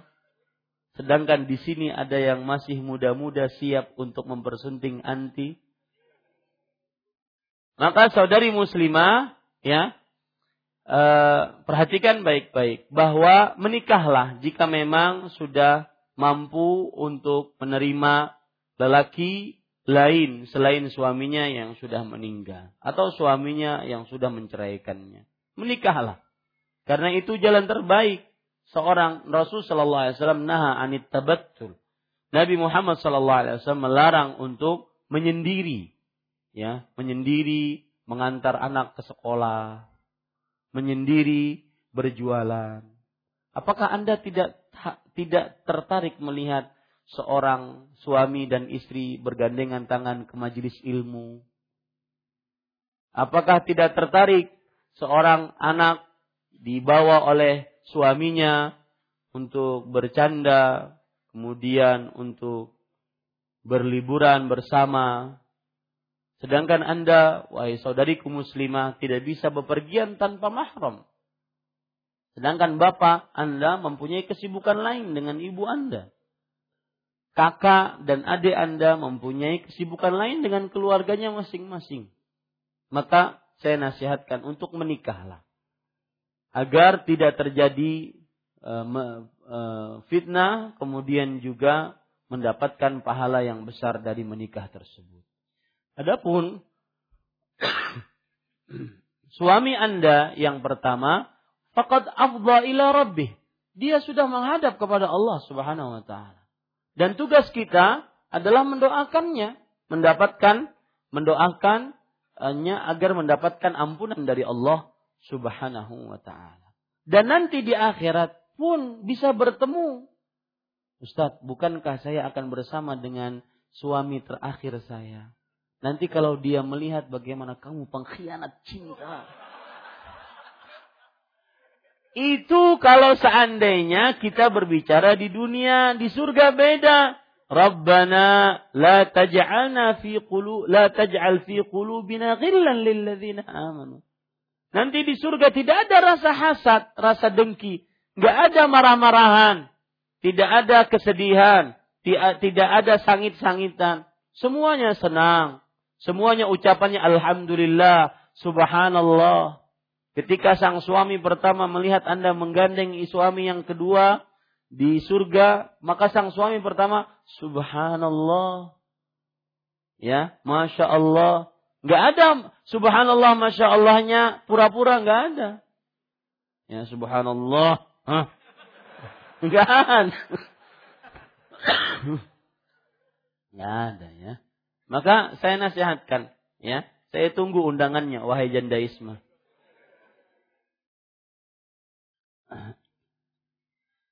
Apakah sabar bagian dari kesempurnaan tauhid? Artinya jika tidak bisa bersabar, maka tidak atau belum sempurna tauhidnya. Maka jawabannya iya. Jika tidak sabar, maka belum sempurna tauhidnya. Karena tadi sabar erat kaitannya dengan tauhid. Tauhid tentang rububiyah Allah subhanahu wa ta'ala. Semestinya orang bersabar, maka berarti sempurna tauhidnya. Wallahu a'lam.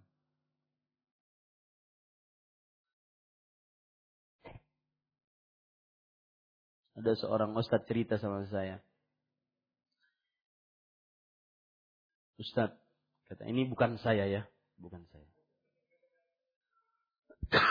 Ustadz, ada yang menawarkan diri kepada saya. Wah, Masya Allah Ustadz, langsung aja kalau begitu. Dan menawarkan diri ini perawan. Berarti kata si Ustadz ini saya sekarang naik levelnya. Tidak main janda-janda sekarang. Perawan saja masih laku untuk saya kata beliau.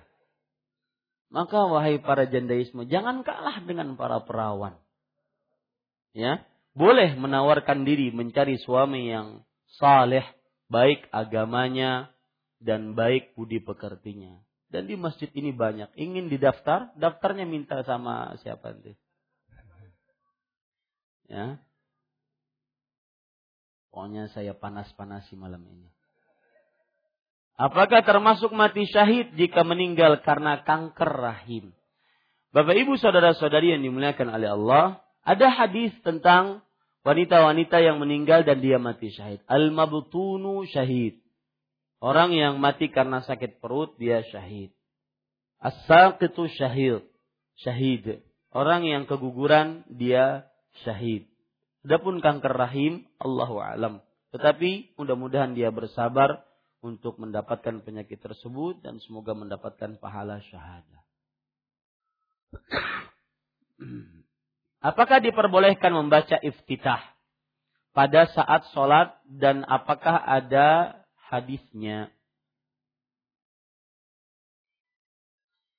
E, maksudnya mungkin membaca doa istiftah pada saat sholat. Maka jawabannya, membaca doa istiftah adalah dianjurkan baik bagi imam, makmum, atau sholat sendirian.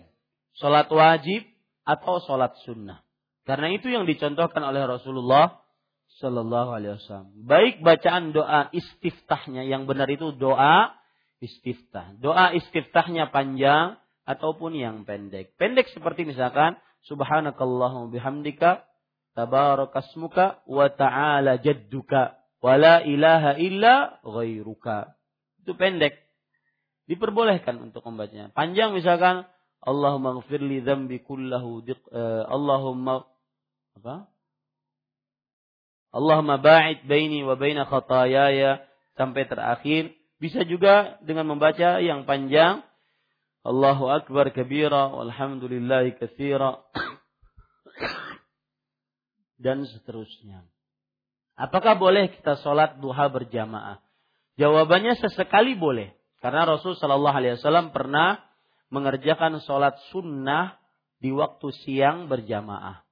Tetapi sesekali, tidak boleh dilakukan secara khusus, dibatasi di hari yang khusus, ada kesempatan khusus, tidak diperbolehkan.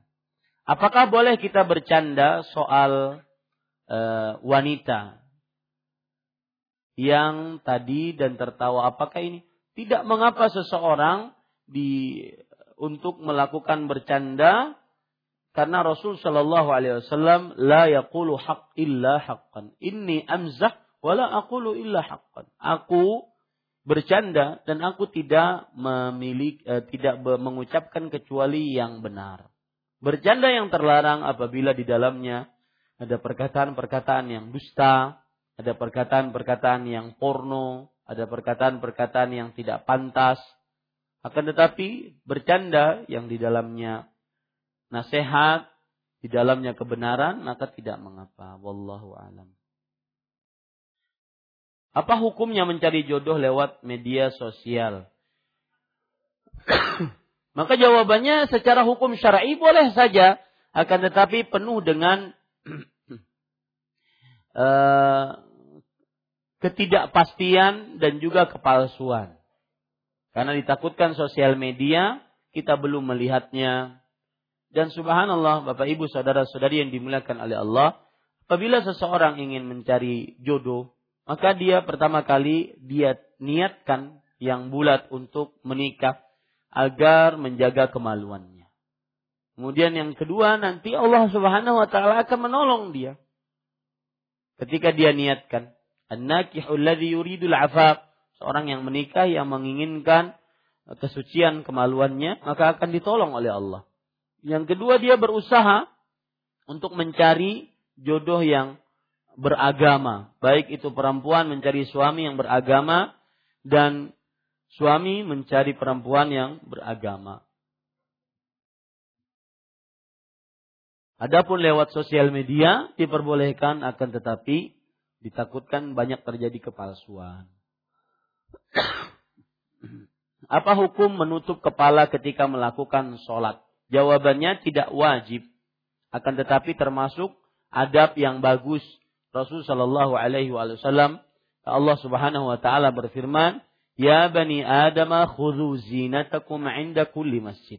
Wahai anak Adam, ambillah pakaian-pakaian perhiasan kalian ketika kalian ingin sholat. Maka berpakaian yang baik ketika menghadap Allah, bermunajat, sholat, maka ini termasuk adab di dalam berpakaian tatkala sholat. Wallahu a'lam. Assalamualaikum warahmatullahi wabarakatuh. Waalaikumsalam warahmatullahi Apakah sabar itu ada batasannya? Seperti yang sering dikatakan oleh orang-orang, sabar saya juga ada batasannya. Sabar ada batasannya berarti itu tidak sabar. Ya. Sabar itu tidak ada batasannya. Seseorang diperintahkan untuk bersabar atas mengerjakan ketaatan, atas menjauhi maksiat dan atas musibah yang dia dapati. Maka sabar setelah harus selalu ada, tidak ada batasannya. Karena kalau seandainya ada batasannya, berarti setelah batasan itu berarti dia tidak sabar. Sedangkan seseorang diperintahkan untuk selalu sabar. Ya ayyuhalladzina amanu sabiru wasabiru.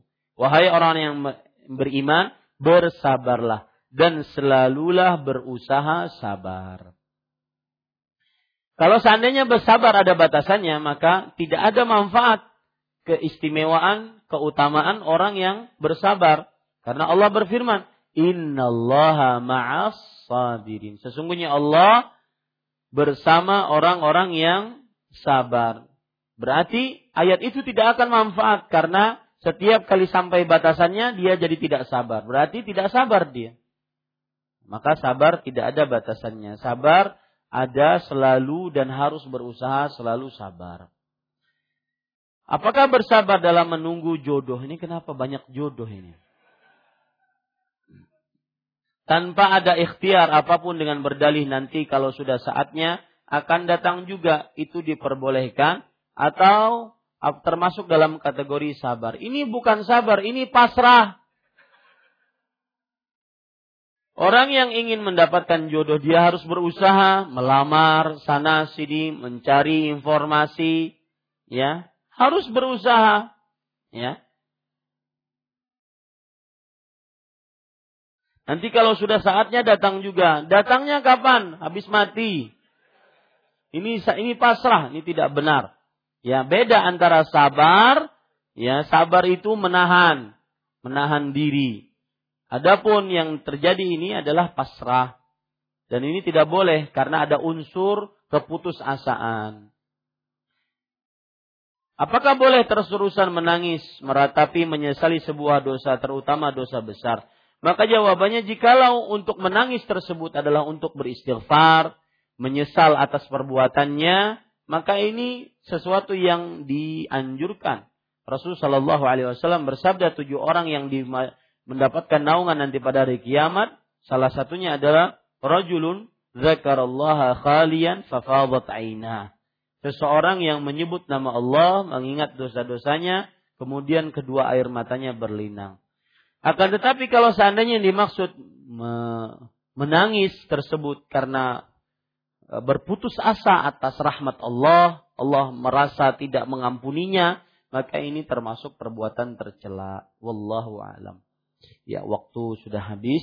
Eh, kita gunakan untuk sholat sehingga tidak terlalu malam. Mohon maaf pertanyaan dari pendengar dakwahsunnah.com dan juga radio yang belum bisa dijawab. Kita cukupkan dengan kafaratul majlis. Eh, sebelumnya saya ingin ingatkan bahwa besok insya Allah kajian tematik dan ya beberapa kali berdiskusi dengan kawan-kawan di bagian dakwah tentang tematik. Mudah-mudahan besok bisa disebutkan apa temanya. Karena saya ingin tema-tema yang kita pelajari di Masjid Imam Syafi'i ini tema-tema yang berwibawa, bukan hanya tema-tema yang sekedar mengundang orang banyak. Saya pernah mengajukan tema dengan judul kedudukan sunnah dalam Islam. Tema itu dianggap oleh sebagian orang jadul. Jadul akhirnya tidak banyak yang datang. Kedudukan sunnah dalam Islam. Mungkin juga tema-tema yang semisal akan saya ungkap di situ. E, besok insya Allah Ta'ala tunggu saja pengumumannya melalui sosial media yang ada di Banjarmasin ini. Semoga kita selalu dirahmati oleh Allah Subhanahu wa taala. Kita cukupkan dengan kafaratul majlis. Subhanakallah bihamdik. Asyhadu an la ilaha illa anta astaghfiruka wa atubu ilaik. Wassalamualaikum warahmatullahi wabarakatuh.